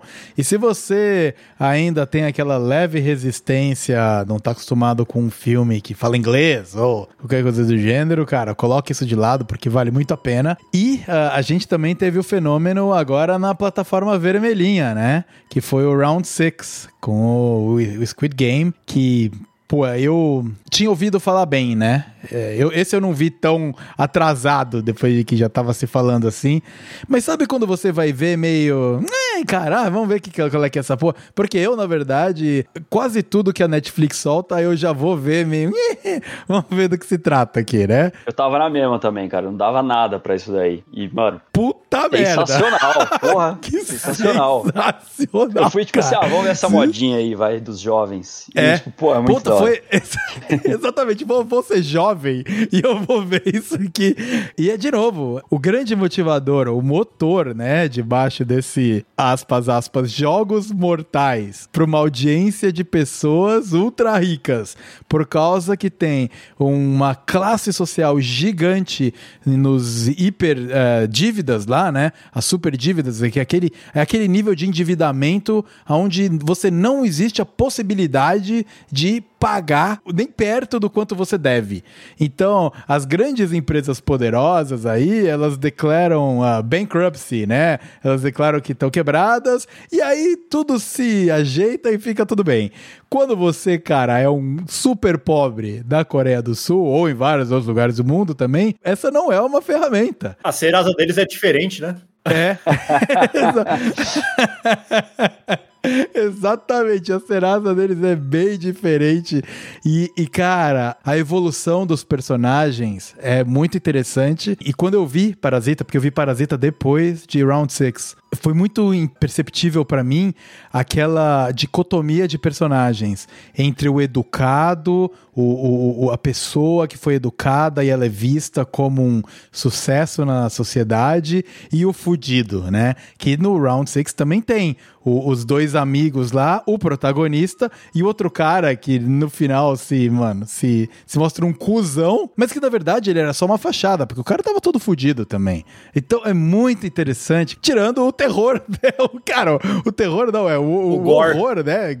Gore gráfico que uh, não é para todo mundo, mas sensacional. Como é que, como é que foi a jornada de vocês uh, vendo a série? Quais, quais são as perspectivas? Cara, o, o Round 6 eu gostei bastante, é, mas assim, da vermelhinha, uh, ah, para mim, eu, eu acho que tem séries coreanas na vermelhinha que me impactaram mais do que Round 6. Uhum. Por exemplo, teve uma recente que saiu que é All of Us Are Dead, né? Que é de zumbi. Uhum. Cara, que é ah. sensacional, assim, tipo, é, foi uma série que eu tava vendo com o Brother Man, inclusive, né, que, que ele não é aqui de São Paulo, ele tava aqui em casa uns, uns dias. Cara, a gente maratonou, a gente começou a ver um episódio atrás do outro. Ai, que da hora. Tem outra também que eu gosto bastante, que também é série, também é coreana, tal, tipo, também é curta, que é My Name que também é uma série de vingança, bem na escola aí, né, que o Gustavo colocou tanto é, pra gente aqui, que os cineastas coreanos gostam de fazer, né? Que também, tipo assim, é uma mina atrás de vingança da, da, morte do pai dela, também que é sensacional, cara. E é legal isso, porque você vê uma qualidade de produção em todas as séries coreanas. Cara, todas têm um nível altíssimo de qualidade seja de fotografia, seja de roteiro, seja de construção de, de história, porque é impressionante. É, não tem esse negócio, tipo, americano de, ah, vamos fazer, tipo, 32 temporadas e fazer um negócio de... Não, série coreana, cara, 16 episódios, fechou. Uhum. Sabe, não tem essa, tipo assim, vamos postergar para segurar público. Não, a gente vai fazer um negócio de qualidade curto e para entregar o resultado final já ali completo. E o Round 6 foi muito isso. Eu ia falar exatamente isso, porque eu lembro quando. São quantos? São 8, 10 episódios Round 6? É por aí, né? É, por aí. Acho que, acho que bate 10. Eu lembro que quando eu tava vendo, né? Eu, eu, vi com a Ana e a gente viu alguns episódios. E aí, ó, vamos ver quantos ainda faltam. E faltavam só três. Eu fiquei feliz. Eu virei e falei, puta, que da hora. Porque tá indo muito bem e não vai ter aquela barrigada sem vergonha que a gente vê nas séries de que o meio da série ali não tem nada acontecendo. Cada episódio é um momento do game ou um momento da plot ali e acaba. Cara, eu achei sensacional. Muito bom mesmo. Se fosse uma série como a Netflix costuma fazer, a primeira temporada ia terminar antes do fim dos jogos. É. Porque ia fazer esse cliffhanger safado aí, tá ligado? Insuportável. Ah, agora você espera daqui um ano pra ver quem que ganhou o bagulho lá, entendeu? É. Então, eu achei interessante, assim, é bem capaz que tenha uma segunda temporada, não dá pra garantir que vai continuar boa, mas pelo menos a primeira temporada ela se encerrou, ela tem uma história de começo, meio e fim, uhum. terminou, entendeu? Isso. Claro, ela deixa um cliffhanger lá para continuar, caso role, mas se você não quiser ver a segunda temporada, tudo bem, você viu até o fim a história, saca? Exato, não é aquele cliffhanger que te agride e para te segurar é. ali. O cara tá virando falando assim, ó, se isso aqui der bem e vocês quiserem fazer mais, a gente escreve mais. Mas essa história isso. teve começo, meio e fim. Exatamente. Exatamente. E isso acontece em todas as séries coreanas, tá? Não é só no Round 6, não. Tipo, qualquer série coreana que você for ver, tipo, na, na, na Vermelhinha, é, ou qualquer outro lugar, cara, sempre é série com história fechada. Tem o um hum. cliffhanger? Tem. Mas, cara, aquela temporada ela é fechada. Aliás, só uma curiosidade, sabe por que, que em nenhum lugar do mundo é, Round 6 chama Round 6 só no Brasil? Ah. Porque, a princípio, o nome do projeto era Round 6. Era esse. Depois uhum. eles mudaram para Squid Game. Uhum. E aí todos os lugares do mundo ou virou Squid Game ou virou a tradução jogo da Lula no, no seu, no seu país. É. Aí por que, que não foi no, no Brasil? Muita gente acha que é por causa do Luiz Inácio Lula da Silva. Mas eles dizem que não. Eles dizem que não colocaram o jogo da Lula porque ia ficar um nome meio esquisito, jogo da Lula, tá ligado? E aí, Squid Game é muito difícil para o brasileiro falar. É uma palavra difícil. Enquanto é. que Round 6 é tipo uma palavra que a gente está acostumado a falar, round, né? Certo. Então, por é. isso que eles mantiveram esse nome por uma questão comercial. Ah, interessante. Curiosidade à parte aí, curti muito, assim, porque eu acho que essa série trabalha muito bem com é, símbolos, assim, iconográficos. Isso é uma coisa importante, assim, para para a indústria cultural, assim, você ter signos que são bem identificáveis, bem relacionados. Então, por exemplo, a máscara do Darth Vader, a máscara do Jason, as garras do Fred Krueger. São aqueles símbolozinhos meio minimalistas, ou então o óculos, a careca e a barba do Walter White no Breaking Bad. Total. São coisas assim que a gente identifica muito fácil, sabe? Uhum. E Round 6 está cheio disso. Não por acaso virou meme, saca? Porque uhum. usou isso Fantasia muito bem. De Halloween, né? Exato, fantasia de Halloween. E eu acho também que promoveu uma síntese, porque lembra que no começo do episódio a gente falou sobre essa contradição curiosa que é na música a cultura coreana ser tão fofinha e no cinema ser tipo sangue pra caramba. E o Round 6 ele junta as duas coisas, né? Porque ele tem essa estética colorida, alegre da, do K-pop, mas ele também tem o gore do cinema de horror sul-coreano que é, que é sensacional. E ele faz referências a coisas sociais muito importantes, essa coisa do endividamento, né? Que o Vitão falou, que é um problema sério também na, na Coreia. Eu esqueci os dados agora, mas tem uns dados interessantes sobre isso, que no vídeo que eu fiz no Cineolho sobre o Round 6 eu, eu falei, mas agora esqueci. Mas assim, é uma população bastante endividada mesmo. E outra coisa que eu falei também no começo do episódio que era sobre essa cultura da concorrência, né, do individualismo, que é muito forte na Coreia do Sul e que o Round 6 também aborda, né? No Brasil tinha, né, o programa do Luciano Huck que fazia a mesma coisa que o Round 6, só que sem matar ninguém, né? É. E tem um milionário, um bilionário americano que fez um Round 6 de verdade, vocês viram isso não? Eu não vi, cara, sério? Nossa, não. Ele fez. Não, cara. de verdade assim, ninguém morre, mas tipo com todos os jogos e quem vencia ganhava a grana igual do Round 6, assim. Uhum. Ele deu essa grana aí para pro vencedor. E postou Caraca, no YouTube. Velho, a, a, galera extrapola num nível as coisas, cara. É, que não cara. dá pra acreditar. Eu, não, assim, eu vou confessar, deve ser meio divertido jogar. Dá, deve é. ser meio divertido é, jogar. É. Mas assim, pô, é, é, é, muito cínico, tá ligado? É, tipo, muito, assim, é muito cínico. É muito É cínico. muito cinismo, assim, você assumir que não, é isso mesmo eu sou bilionário e vou dar grana pra galera se humilhar, tá ligado? É, muito trash, cara. É engraçado porque o cabelo mencionou o Luciano Huck, né? Ah, venham aqui, se fantasia de otário, faz umas peripécias e eu reformo o seu carro. Ou eu reformo a sua casa, sabe? Cara, é, é, é a mesma versão, é a versão soft, brasileirada, dessa versão extrema que a gente tá vendo. Do que o cara vai pra um jogo mortal pra jogar com a vida dele pra tentar sair do poço de que ele tem. Ah, é muito curioso. E quando eu tava vendo Round 6 ah, pela primeira vez, eu vi, eu revi. Sério, né? Eu achei muito bom, cara. Eu vi uma vez com a, com a Ana e ela não é muito fã dessa parada mais gore. E aí teve um período aí que eu fiquei sem série pra ver. Então, ah, mano, eu vou rever alguma série aqui. Mas sabe quando você já vê mais descontraído? Que você não, meu, não tá full foco ali. E aí eu revi. E, meu, aquela primeiro jogo da batatinha, sei lá o que, né? O, cara, que coisa sensacional sensacional. A primeira vez que eu vi foi, caralho, que porra é essa?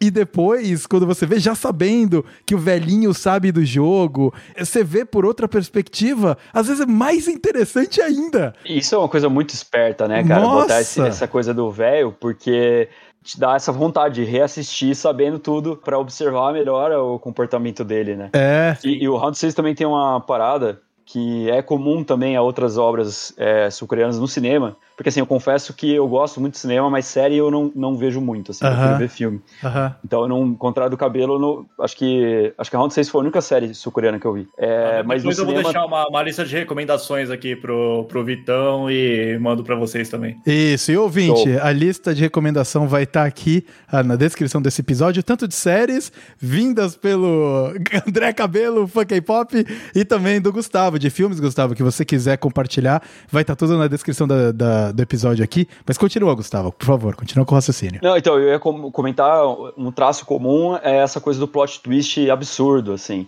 Então, plot twist aconteceu uma coisa muito surpreendente, né? De ver isso nos filmes do, do Bong Joon-ho, nos filmes do Park Chan-woo também, Uhum. e outros filmes que eu gostei muito, assim, que tem essa pegada bem violenta, bem gore, assim, de suspense, de terror, que eu gostaria de recomendar, são O Lamento, que é um filme de terror que mistura terror sobrenatural com zumbi, com investigação policial e um monte de coisa. Achei sensacional. E um outro que é Eu Vi o Diabo, que é um filme de investigação de um serial killer, que também tem, assim, um, um plot twist impressionante. E o Old Boy, cara, que tem... é, Porque, assim, no Parasita a gente já deu todos os spoilers possíveis. Do Old Boy eu não vou dar spoiler, mas, assim, tem um, tem um plot twist, cara. Que eu não vi também. Não, eu não vou dar spoiler, mas assim, é um plot twist muito impressionante. Eu vou falar a mesma Muito coisa que eu falei em um outro episódio aqui do, do teu podcast. Assim, eu tenho medo de morar no mesmo planeta que o roteirista do Old Boy, tá ligado? O cara teve uma ideia pra esse roteiro que é, mano, surreal. Ah, assim, e, não, cara e não vejam a versão americana, tá? Vejam a coreana. Sim, a versão é, americana não faz jus à obra original, cara. Ah, por favor, por favor. Cara, e é legal de, de, de série coreana também, porque beleza, a gente tá falando aqui muito da, da- das séries que focam em, em questões sociais, né? Round Six, a gente falou do Parasita do filme, né? Só que eles também têm um mercado muito grande de produções focado em fantasia. Os demônios, das deidades, né, coreanas, tudo mais. Uhum. É, a questão dos signos também, tem bastante série que explora isso. E, cara, e tudo produção de cinema. Assim, você para pra assistir a série, cara, efeito de Vingadores em série, tipo, de TV, assim. Da é hora. impressionante o quanto os caras investem pra poder gerar conteúdo. Da hora, da hora. Ah, e Muito bom. lembrei aqui, só para aproveitar mais uma rodada de recomendações, o A Criada, vocês já viram, do Park Chan-wook? Não, não Esse vi. filme bombou, todo mundo que viu amou também, cara. Esse filme bombou muito. Esse aí não é que tem um plot twist impressionante, ele tem vários. Quando você acha que você entendeu o que, que vai acontecer, você vai lá e dá um novo plot twist, sabe? Caraca. Tem uma hora que você fala assim, tá, beleza, oficialmente eu não faço ideia do que tá rolando aqui, e beleza, ele trabalha muito bem com o jogo de aparências, sabe? Aham. Tipo, um personagem, numa narrativa, ele parece ser uma coisa, depois ele vira algo completamente diferente. Mano, eu recomendo muito. E ele tem um pouco também nas entrelinhas, um pouco de questões de conflito de classes, de questões sociais, assim. O cinema do Park Chan-wook, essas coisas aparecem de uma forma menos explícita do que do Bong Joon-ho. Mas também acaba aparecendo também. Da hora. E, e eu dou a criada, a atriz principal, que é a Kim Tairi, é, eu vi recentemente um, um dorama com ela, né, que é o 2521 na Netflix também, tipo, que é bem bonitinho, só que é romance. romance adolescente, mas é divertido. Ixi, Maria, olha, olha o ser K-popeiro do cabelo falando aí, ó.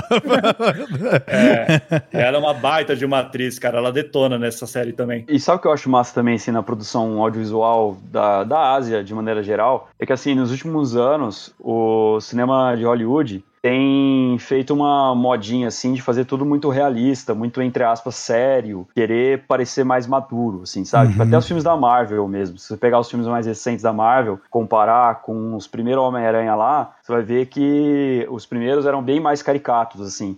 Agora tem um pouco essa coisa de querer parecer mais realista, usar a paleta mais acinzentada, de sempre ter uma sacadinha de fundo, assim. E no cinema asiático isso não pegou tanto. Então a galera faz umas coisas mais é, escrachadas, mais caricatas, assim, saca? E eu acho isso é, divertido, é um respiro, assim, em relação ao, ao nosso cinema, assim. Sensacional. Puta, que maneiro, cara.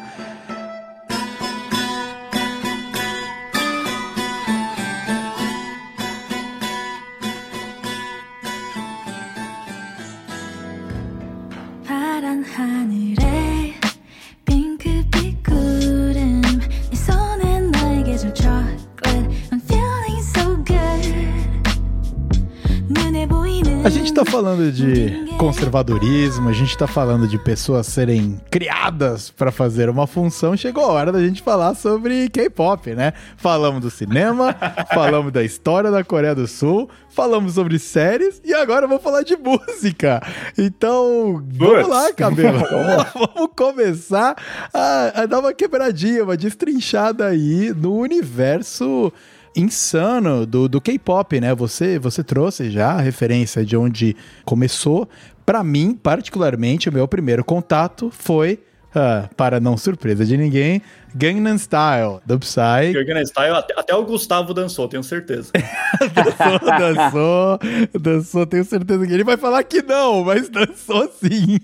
Não dancei por incapacidade, mas não por falta de vontade, porque eu sou horrível pra dançar, mas eu acho muito divertido. E, e é muito maneiro, cara, porque o K-pop, ele tem essa fusão de vários elementos da música, né? Então, ele tem a pegada eletrônica, mas ele também tem uma linha que entra com o, o rap, né? O rap e o hip hop. Só que numa batida muito mais eletrônica e upbeat do que o rap e o hip hop na sua raiz. Então, junto com essa combinação, vem o pop. E, e um pouco de R&B. É uma, é uma combinação muito interessante dessa amálgama, né? É uma amálgama de gêneros musicais. E o Psy com Gangnam Style foi uma explosão, né? A gente tava comentando aí, acho que 2012, né, Cabelo? Ah, que foi a época 2012, do- 2012, que ele explodiu. é, e o cara chegou, foi o primeiro, o primeiro vídeo a chegar a mais 2 bilhões de visualizações do YouTube. Dois, O 1 bilhão já foi ele, já o recorde. Exatamente, é, ele bateu um bilhão, depois, depois que ele bateu a meta, ele dobrou a meta, 2 bilhões, né? E, e, cara, e hoje tem mais de 3 bilhões, eu acho, ah, de visualizações do vídeo do cara. E, porra, foi impressionante. Na época, eu era DJ, eu tocava a música do maluco e a festa virava uma outra coisa. Era muito incrível, cara. E, mas ele não, não- Acho que não foi dele que começou, né? Ele foi, acho que, um grande expoente, né? E engraçado é que ele é mais tiozinho. Ele não é esse. Esse jovem da música jovem que a gente tava comentando, né? Meio, meio gordinho também. É, exato, meu gordinho. Pois é, exatamente. É. Eu, eu li num lugar, não sei se faz tanto sentido, que inclusive essa música é uma paródia, uma zoeira com os super ricos da Coreia, né? Que é justamente um Ah. fenômeno que surge a partir do final dos anos 90 na, na Coreia, que é algo que não, não tinha antes. essa- esses bilionários que levam esse vi- esse estilo de vida extravagante e com o Gangnam Style. Inclusive, eu acho que Gangnam é um, é um bairro de Seul, não é isso? é um Isso, bairro é, é- rico. é tipo os Eu fiz- Jardins de Seul. Ah, pode crer. e aí, então, a música seria meio zoando essa galera, né? Exatamente. É, tá falando aqui que é o, o bairro mais rico e glamouroso de Seul. Sim. O Psy, na verdade, ele começou tipo nos anos 2000, né? É, é porque assim, no K-pop, a gente tem uma Big Three de empresa, né? Com aquela crise que a gente falou em 97, três empresas se destacaram, que foi a IG Entertainment, a SM e a JYP.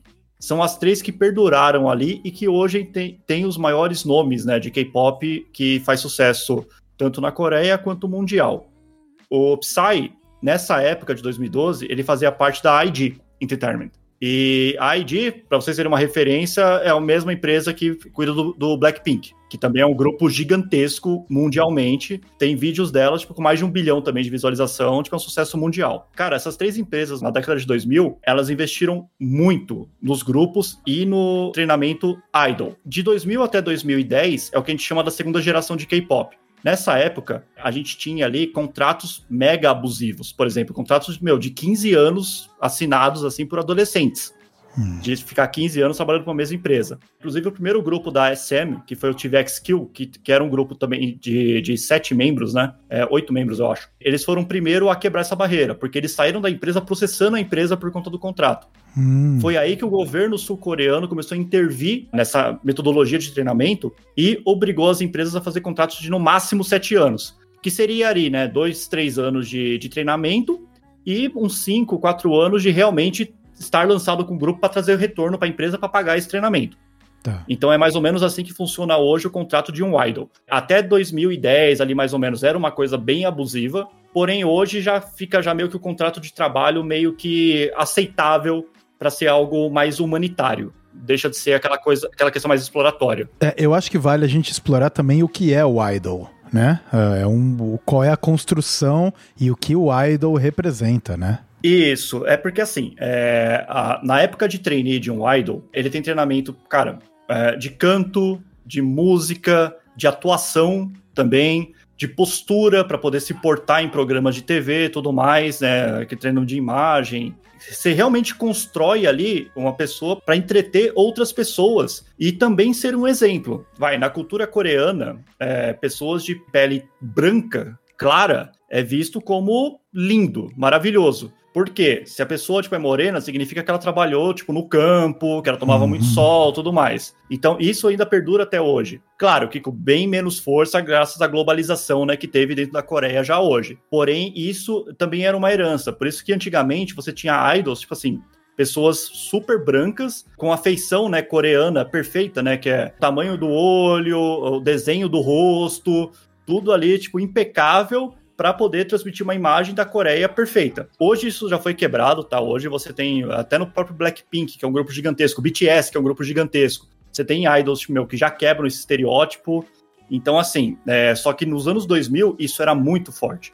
Era muito difícil você ver, tipo, um grupo de K-pop de 2000 até 2010 que não fosse, tipo, perfeito as feições do estereótipo físico coreano. Uhum, uhum. Então, tipo, isso deu uma evoluída já, só que realmente, até 2010 ali era bem pesado. Tanto que em 2012 que o Psy estourou, tipo, é o que a gente falou, tipo, cara, é um gordinho baixinho detonando no palco, sabe? Mas, O cara é um- mano, mano, que gordinho. Caraca! A gente já entrou até numa, numa daquelas partezinhas de final de episódio. Quando a gente acho que tava falando de música. Não, a gente tava falando de rock and roll, cabelo. E vamos parar no Psy, boa. É bom que a gente tem foco. É bom. Exatamente, a gente tava falando sobre essa história do rock and roll e acabamos falando do Psy por meia hora, né? Que, claro, aí eu filtrei nas edições com a produção e tal, mas ficou num finalzinho, como um easter eggzinho, né? E, e foi de novo, cara, o Cabelo me mandou o vídeo, né? Ah, olha só quem tá aí, cara, tocando Quem tá de novo. volta. Exato, porque nessa época eu e o Cabelo, nós tomamos várias Halston de Psy. Ele, cara, me viu tocar Psy também. E, mano, é um tiozinho, é um tiozinho, um tiozinho mais rechonchadinho. Não é gordo, ele não é gordo, ele é mais Ah, ele tem nossa idade. É. Ele tem nossa idade. Isso, ele tem a nossa. Ele, tem, ele é parecido comigo, Que mas já é tiozinho, né? Ele já é tiozinho. E, mano, mano, o cara é um arregaço, velho. O show do maluco, o show do maluco, inclusive, foi logo quando tava começando a liberar a pós-pandemia. Olha a moral do cara, Gustavo. O cara começou a tocar uma música, e aí ele viu aqueles zilhões de celulares pra cima, todo mundo pulando e tal. Ele parou a música, e falou assim: vocês já viveram o quê? Um ano e meio, dois anos, vendo o mundo por uma tela. Põe o celular no bolso, a gente tá gravando isso, você vai ter isso em altíssima qualidade pra lembrar depois, mas aqui agora. animal. Eu quero que a gente viva esse momento sem tela. E aí, quando ele voltou e co- começou a música de novo, eh, quase levou abaixo a- a- o lugar que tava. Foi Que animal. Porra, animal, cara. Animal, velho. Animal. Eu tenho uma pergunta. é, Você falou dessas várias influências na formação do K-pop, mas muita, todas elas que vocês citaram são, na verdade, da música dos Estados Unidos. É, quais serão os elementos tipicamente sul-coreanos mesmo na, no K-pop? Então, no K-pop você não vai encontrar elementos tipicamente sul-coreano, tá? O K-pop é muito moldado em cima da influência tipo americana mesmo, do pós-guerra, dos shows americanos, da juventude escutando tipo música americana, porque não podia escutar música coreana e por aí vai. Porque o estilo coreano mesmo de música tradicional deles é o trot, que é, que é muito influenciado do Japão, que é uma música mais folclórica, né? É, inclusive na Coreia do Norte é muito forte é, o trote até hoje. Só que na Coreia do Sul é, acaba sendo música mais de pessoas mais velhas, né? A juventude sul-coreana é muito influenciada pelo, pelo pop ocidental e hoje que acabou tipo montando todos os elementos para gerar o K-pop, né? O Gangnam Style, por Opa, exemplo, tipo, ele é muito eletrônico, quase um Eurodance ali, né? Que a gente tá Uhum. acostumado. É. É, porém, tem músicas de K-pop, cara, que, que navegam, tipo, meu, por R&B, por exemplo. Sabe? Tipo, que são exímios vocalistas. Tem também estilos é, mais latinos também, tipo, com a influência que teve Ai, caramba, como é que chama o estilo? Reggaeton? Isso, reggaeton, isso, exatamente. Uma influência de reggaeton muito forte. Tem grupos, cara, que, que fazem K-pop, meu, misturado com reggaeton. Então, assim, você acaba tendo uma variedade de estilos dentro do K-pop, só que totalmente ocidental. Então, cara, perguntei isso porque era a minha impressão. Então, é isso Sim. que eu questiono um pouco quando as pessoas dizem que a indústria cultural norte, é, sul-coreana exerce um soft power. Acho que exerce, mas tem limites. Que, por um lado, realmente, assim, cria-se uma curiosidade sobre a Coreia, uma simpatia pela Coreia, que tem resultado é, comprovável no turismo, um aumento do turismo é, para a Coreia, uma visão mais positiva da Coreia. Agora, por outro lado, eles também só conseguiram isso justamente porque eles adequaram a estética deles ao padrão ocidental. Totalmente. Então existe nessa disputa eh, por hegemonia cultural, existe um trade-off ali, porque se você faz uma coisa muito com a sua cara, sua cara nacional, o público internacional não está acostumado com aquilo. Uhum. Então você não consegue vender tanto. Agora, se você quiser se inserir em mercados internacionais, você precisa fazer o que o público está acostumado, que não é esse padrão mais específico da sua região. Então, é muito difícil combater os Estados Unidos no âmbito cultural por causa disso, porque eles já se estabeleceram muito como uma cultura internacional de uma forma que não tem precedente na história. Uhum. Porque quando o Império Romano ia lá e conquistava os outros povos, beleza, eles, eles im- implementavam a religião deles, a língua deles, mas eles não conseguiam ter uma participação na vida tão grande quanto os Estados Unidos têm pelo É, resto do mundo. Porque tem cinema, tem música, tem. Isso, isso não tem precedente na história. Então os Estados Unidos estabeleceram uma hegemonia cultural no mundo que é muito difícil outro país combater. Porque você só consegue concorrer com eles fazendo algo no estilo deles. E, e eu percebo isso no cinema também. O cinema sul-coreano é sensacional, eles, eles combinam muito bem um cinema de arte, poético, com um cinema de entretenimento, assim, tem obras magníficas, mas são, é, são bem americanizados, assim. Uhum. Tem uns cineastas que vão por uma outra pegada, mas que aí é uma pegada de cinema de festival, assim, tipo, mais cultizeira, né, que é o Hong Sang-soo ou Kim Ki-duk, que estão entre os melhores é, cineastas do mundo, que fazem uma parada bem específica coreana, mas que é isso, quase ninguém assiste, porque é um filme difícil de ver mesmo, ele tem uma estética que a gente não tá acostumado. Então, sei lá, eu acho que tem um pouco essa contradição aí nesse soft power coreano, saca? É, mas aí pegando o que você tá falando, é, a partir de 2010, com a terceira geração do K-pop, né, que daí são os grupos mais recentes que a gente tá acostumado já agora, tipo, BTS, Blackpink, Twice e tal, tipo, que são grupos gigantescos hoje já no ocidente também, o governo, a partir de 2010 ali, começou a dar incenti- um incentivo mais forte ainda cultural pra música coreana, porém, uma das regras desse incentivo é que fosse de fácil acesso mundial. Ou seja, os grupos de K-pop da terceira geração passam a ter como regra é, pelo menos um dos membros falar, falar inglês fluente.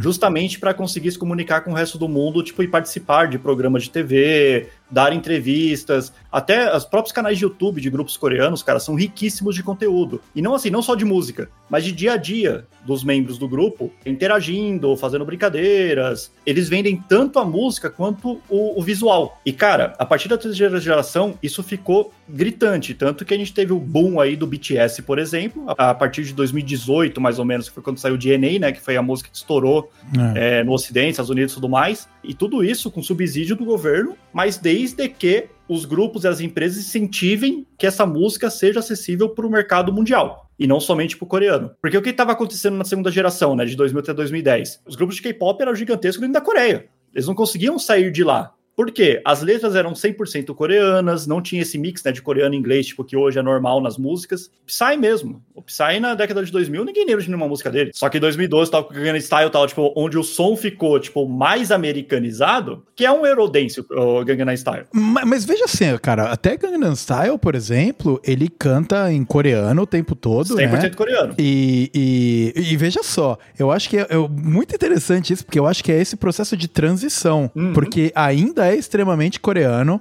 É o cara falando de Gangnam, que nem a gente explorou aqui, cara. Eu tive que dar uma gugada aqui pra entender exatamente o que, que é Gangnam, que é um bairro rico. Então é uma crítica, é tipo a galera de Alphaville. É, se a gente for fazer uma Alphaville style aí em São Paulo, sabe? A família Style. É, ou- Fica a dica aí, Racionais. então, então, porra, É, por falar em Racionais, Mano Brown, que tá com um podcast, mano, fino, viu, cara? Não sei se vocês já tiveram a oportunidade de ouvir o podcast do Mano Brown no Spotify, o Mano a Mano. Mais um sidetrack aí, recomendo altamente você ver o episódio que o Emicida uh, participa, o Emicida da Rima, e o outro que o Seu Jorge participa. Cara, que são, são episódios, velho, que você se delicia com os caras trocando ideia lá. Voltando, voltando. Uh, então, o, o Psy, mano, a gente não entendia nada. A gente não entendia nada. Então era a dancinha, era a energia e esse Euro, Eurodance pra cacete, cara. Muito. E que de alguma maneira captou a gente. E eu acho, eu, eu acho Talvez é porque eu não seja jovem mais. Mas eu acho o Psy do Gangnam Style menos formatado a cultura western aí, né? Do que o BTS é hoje, por exemplo. Eu acho que hoje Sim, é. estão mirando e atirando na veia que pega pra galera daqui ouvir. E eu acho que o Gangnam Style foi um pouco mais orgânico. Eu me, me passa isso, sabe? Posso estar incorreto, mas a minha sensação foi essa. Não, não, é, você tá certo nisso. É, o BTS, assim, lógico, longe de mim falar o que eles estão fazendo hoje tipo, tá errado, porque não, se tivesse, é. eles não estariam estourados igual eles estão mais do que nunca. Né? Claro, claro. Mas assim, mas mesmo a fanbase do BTS, ela, ela critica um pouco essa fase nova deles por ter ficado muito americanizado. Hum. Porque assim, qual que é um elemento do K-pop que você pode falar, tipo, que é coreano? Que nenhum outro, nenhum outro grupo do mesmo estilo faz fora da Coreia. É a mistura de estilos. O BTS fazia isso muito até 2020, mais ou menos. Tanto que os clipes deles são conceituais até 2020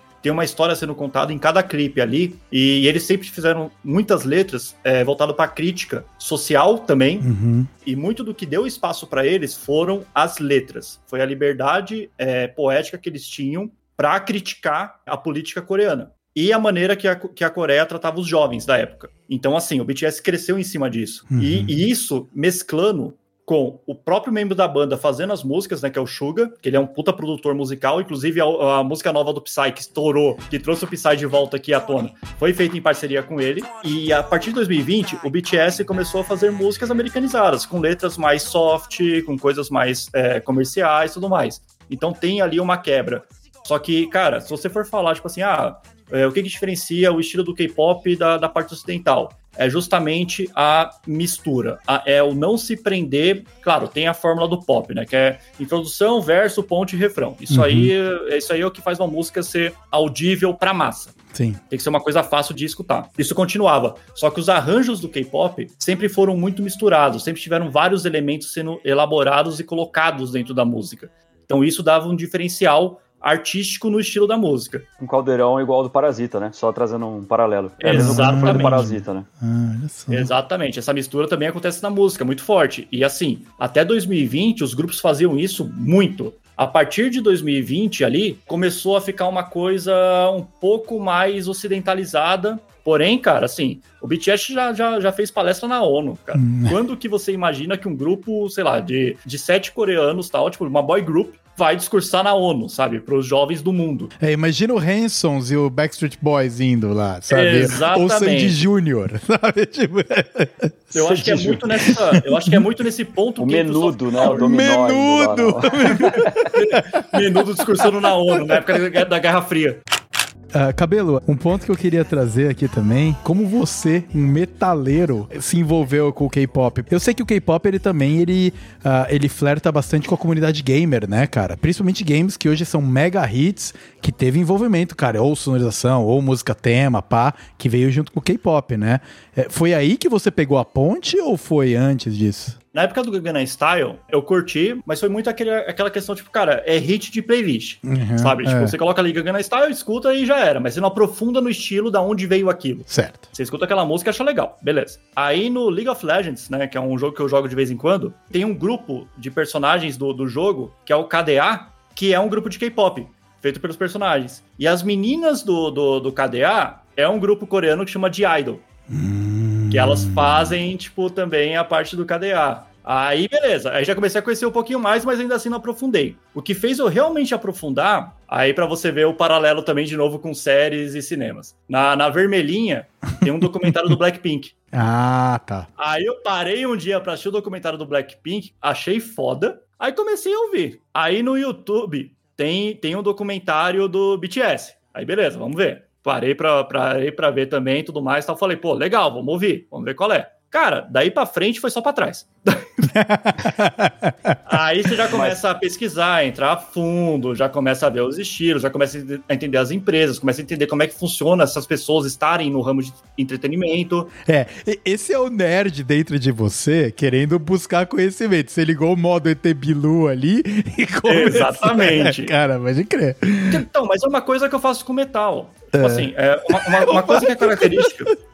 Igual, mas é, é uma... muito parecido, né? É muito parecido, cara. Não, mas uma coisa que é característica do público de heavy metal é, é que você acaba sendo um conhecedor de música. Tanto para poder, tipo, executar, tal, tipo, virar instrumentista e por aí vai. Quando você gosta de uma banda, você acaba pesquisando, puta, o que, que aquele cara usa de instrumento, qual que é a escola daquele cara, quais são as influências dele e tal. Você acaba aprofundando. Isso é uma coisa normal, tipo, para público de heavy metal. Você é. acaba, tipo, tentando entender o músico por trás daquela música que você está ouvindo. Cara, eu apliquei isso pro K-pop. Comecei a aprofundar. Tanto que, tipo assim, vai, Blackpink e BTS tal, tipo, são, são grupos que eu gosto tal, mas estão longe de ser meus favoritos de K-pop, sabe? Tipo, tem uhum. grupos que eu acho muito mais, tipo, elaborados e geniais do que eles. Uhum. Então, assim, tipo, você acaba aprofundando no estilo, tipo, e acaba, sei lá, foi, foi assim que eu comecei, foi assim que eu entrei nessa, nessa vibe. Pô, Cabelo, você, você é a própria síntese da cultura coreana, né? Uma mistura de fofinho com trecheira, tá ligado?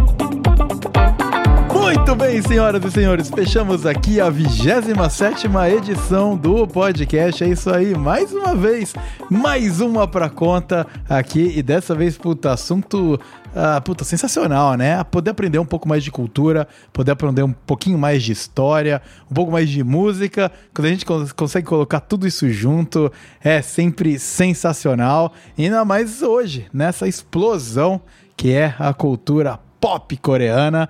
Então, muito obrigado a vocês, meus queridos convidados, que ficaram comigo aqui, bateram esse papo e disponibilizaram esse tempo no domingão, hoje, dia de gravação aqui, porque a gente sempre tem que, cara, a vida é ocupada, então eu agradeço de verdade a vocês por estarem aqui. Fica claro o convite para outras oportunidades. E vocês já sabem, né? Vão, vão pingar mais vezes aqui nisso aí. Mas agora eu abro para vocês fazerem aí a sua despedida e o seu jabazinho, cara. Fala do que, que vocês estão produzindo, fala do que, que vocês estão tocando atualmente, o que, que você gostaria que a audiência do É Isso Aí uh, pudesse conferir, que vocês acham muito interessante. Começando por você, André Cabelo. Eu sei que você tá em pro produção de CD novo da Hate Matter, não tá não, cara? Ah, sim, sim. É, a gente tá em pré-produção, né? Começar a gravar agora em agosto, para valer. Previsão de lançamento aí mais ou menos em outubro, novembro. Começar a lançar, né? Inclusive, a gente vai pegar muito do, do modelo aí, tipo, que a Coreia, os grupos coreanos usam, né, para poder lançar. Ah. Porque hoje em dia, tipo, lançar um álbum full, na verdade, você tá queimando música, né? Porque você não consegue trabalhar, tipo, todas da maneira que, que precisa. Então, a gente vai lançar, tipo, num esquema diferente esse novo uhum. material. E, cara, estamos trabalhando em cima aí. Em novembro deve ter Hate Matter novo. E é isso, cara. Da parte aqui de entretenimento, é nisso que eu tô trabalhando atualmente. Ah, maneiro, cara. Então agora dê a sua despedida ao ouvinte que está aqui. Pode ser que, apesar de você já ter pingado aqui várias vezes, né? Nunca se sabe, pode ser que seja a primeira interação do ouvinte com você, cara. Então se despeça, por favor. Bom, muito obrigado aí pelo convite, Vitão. Valeu, ouvintes qualquer, qualquer canelada aí que tenha rolado, desculpa, manda aí no, manda aí pro Vitão xingando ele, que ele que é o culpado. Isso. E, cara, e cobra ele aí pra gente poder aprofundar mais no assunto. Porque tem bastante coisa que ficou de fora que dá pra gente conversar mais depois. Exatamente. Obrigadão, pessoal. Já coloco aqui a minha meia culpa de que eu tive que podar, porque a galera tava indo infinitamente no tempo de, de, de blá blá blá aqui eu precisei dar uma controlada. Então tem sim mais conteúdo. Se você gosta disso aqui, você tem interesse, dá um alô, que a gente com certeza olha com isso com mais carinho pra fazer mais episódios sobre o assunto. E Gustavo, sua vez, cara, de se despedir e fazer o seu jabá. Então, muito obrigado, obrigado, ouvintes. Como eu falei no começo do podcast, eu tenho um canal no YouTube chamado Cineolho, em que eu faço mais ou menos o que eu fiz aqui. Eu falo sobre cinema relacionado com história, questões sociais, políticas, econômicas, etc. Essa é a pegada do meu canal. Se você curtiu então a ideia, é youtube.com barra cineolho. Eu vou fazer um, um vídeo sobre cinema coreano, com certeza, baseado aqui nesse papo que a gente teve. Então, Vitão, muito obrigado, cara. Eu curto muito participar do teu podcast. Eu acho que você traz temas super interessantes. É sempre uma oportunidade para estudar, para conversar com a galera. Então, meu, muito obrigado de novo pelo convite e obrigado a todo mundo que escutou a gente até aqui. Abraço. Muito bem, então fica aqui, ah, querido ouvinte, os links na descrição para você conferir o canal do Cineolho do Gustavo Rego. Volta e meia eu pingo lá, dou uma assistida no que tá rolando também. Gosto muito. O do Round 6 eu vi várias vezes, inclusive, achei, achei sensacional. Inclusive eu já recomendei ele em outros episódios que passaram aí. Ah, gosto muito mesmo, cara, é muito maneiro. Então, a você, querido ouvinte que ficou com a gente até agora, eu vou fazer o meu jabá dessa vez, né? Você que tá aqui com a gente, quer dizer, se você chegou até o final do episódio é porque você gosta do que tá ouvindo e você tá percebendo que tem coisa nova. A gente tá começando o nosso segundo ciclo, a nossa segunda temporada. Então, o primeiro ano foi para fazer a fundação, fazer tudo direitinho e fazer um, um produto sólido, que eu considere sólido para vocês. E agora a gente está tentando expandir um pouquinho. Então, nós temos o nosso novo canal do YouTube, que o link vai estar aqui na descrição deste episódio também, com alguns cortezinhos e alguns pedaços interessantes dos episódios que a gente teve ah, até agora. Então, com alguma frequência eu vou postando os vídeos lá. Nós também ah, estamos trabalhando para integrar um pouco mais com a galera, nossa base de ouvintes, para saber o que, que vocês querem ah, escutar aqui no podcast e também interagir com a gente no Instagram por arroba podcast underscore, é isso aí. Então venha dar um alô pra gente lá no Instagram, venha acompanhar tudo que tá acontecendo nesse universo de loucuras que é o podcast, é isso aí. Tem mais projeto vindo pela frente, de repente talvez coisas ao vivo, de repente ah, outras ideias aí que estão sendo fomentadas por mim e pela produção. Fica o meu agradecimento a você que ficou com a gente até agora. Um grande abraço, a gente se vê no próximo episódio e tchau, tchau!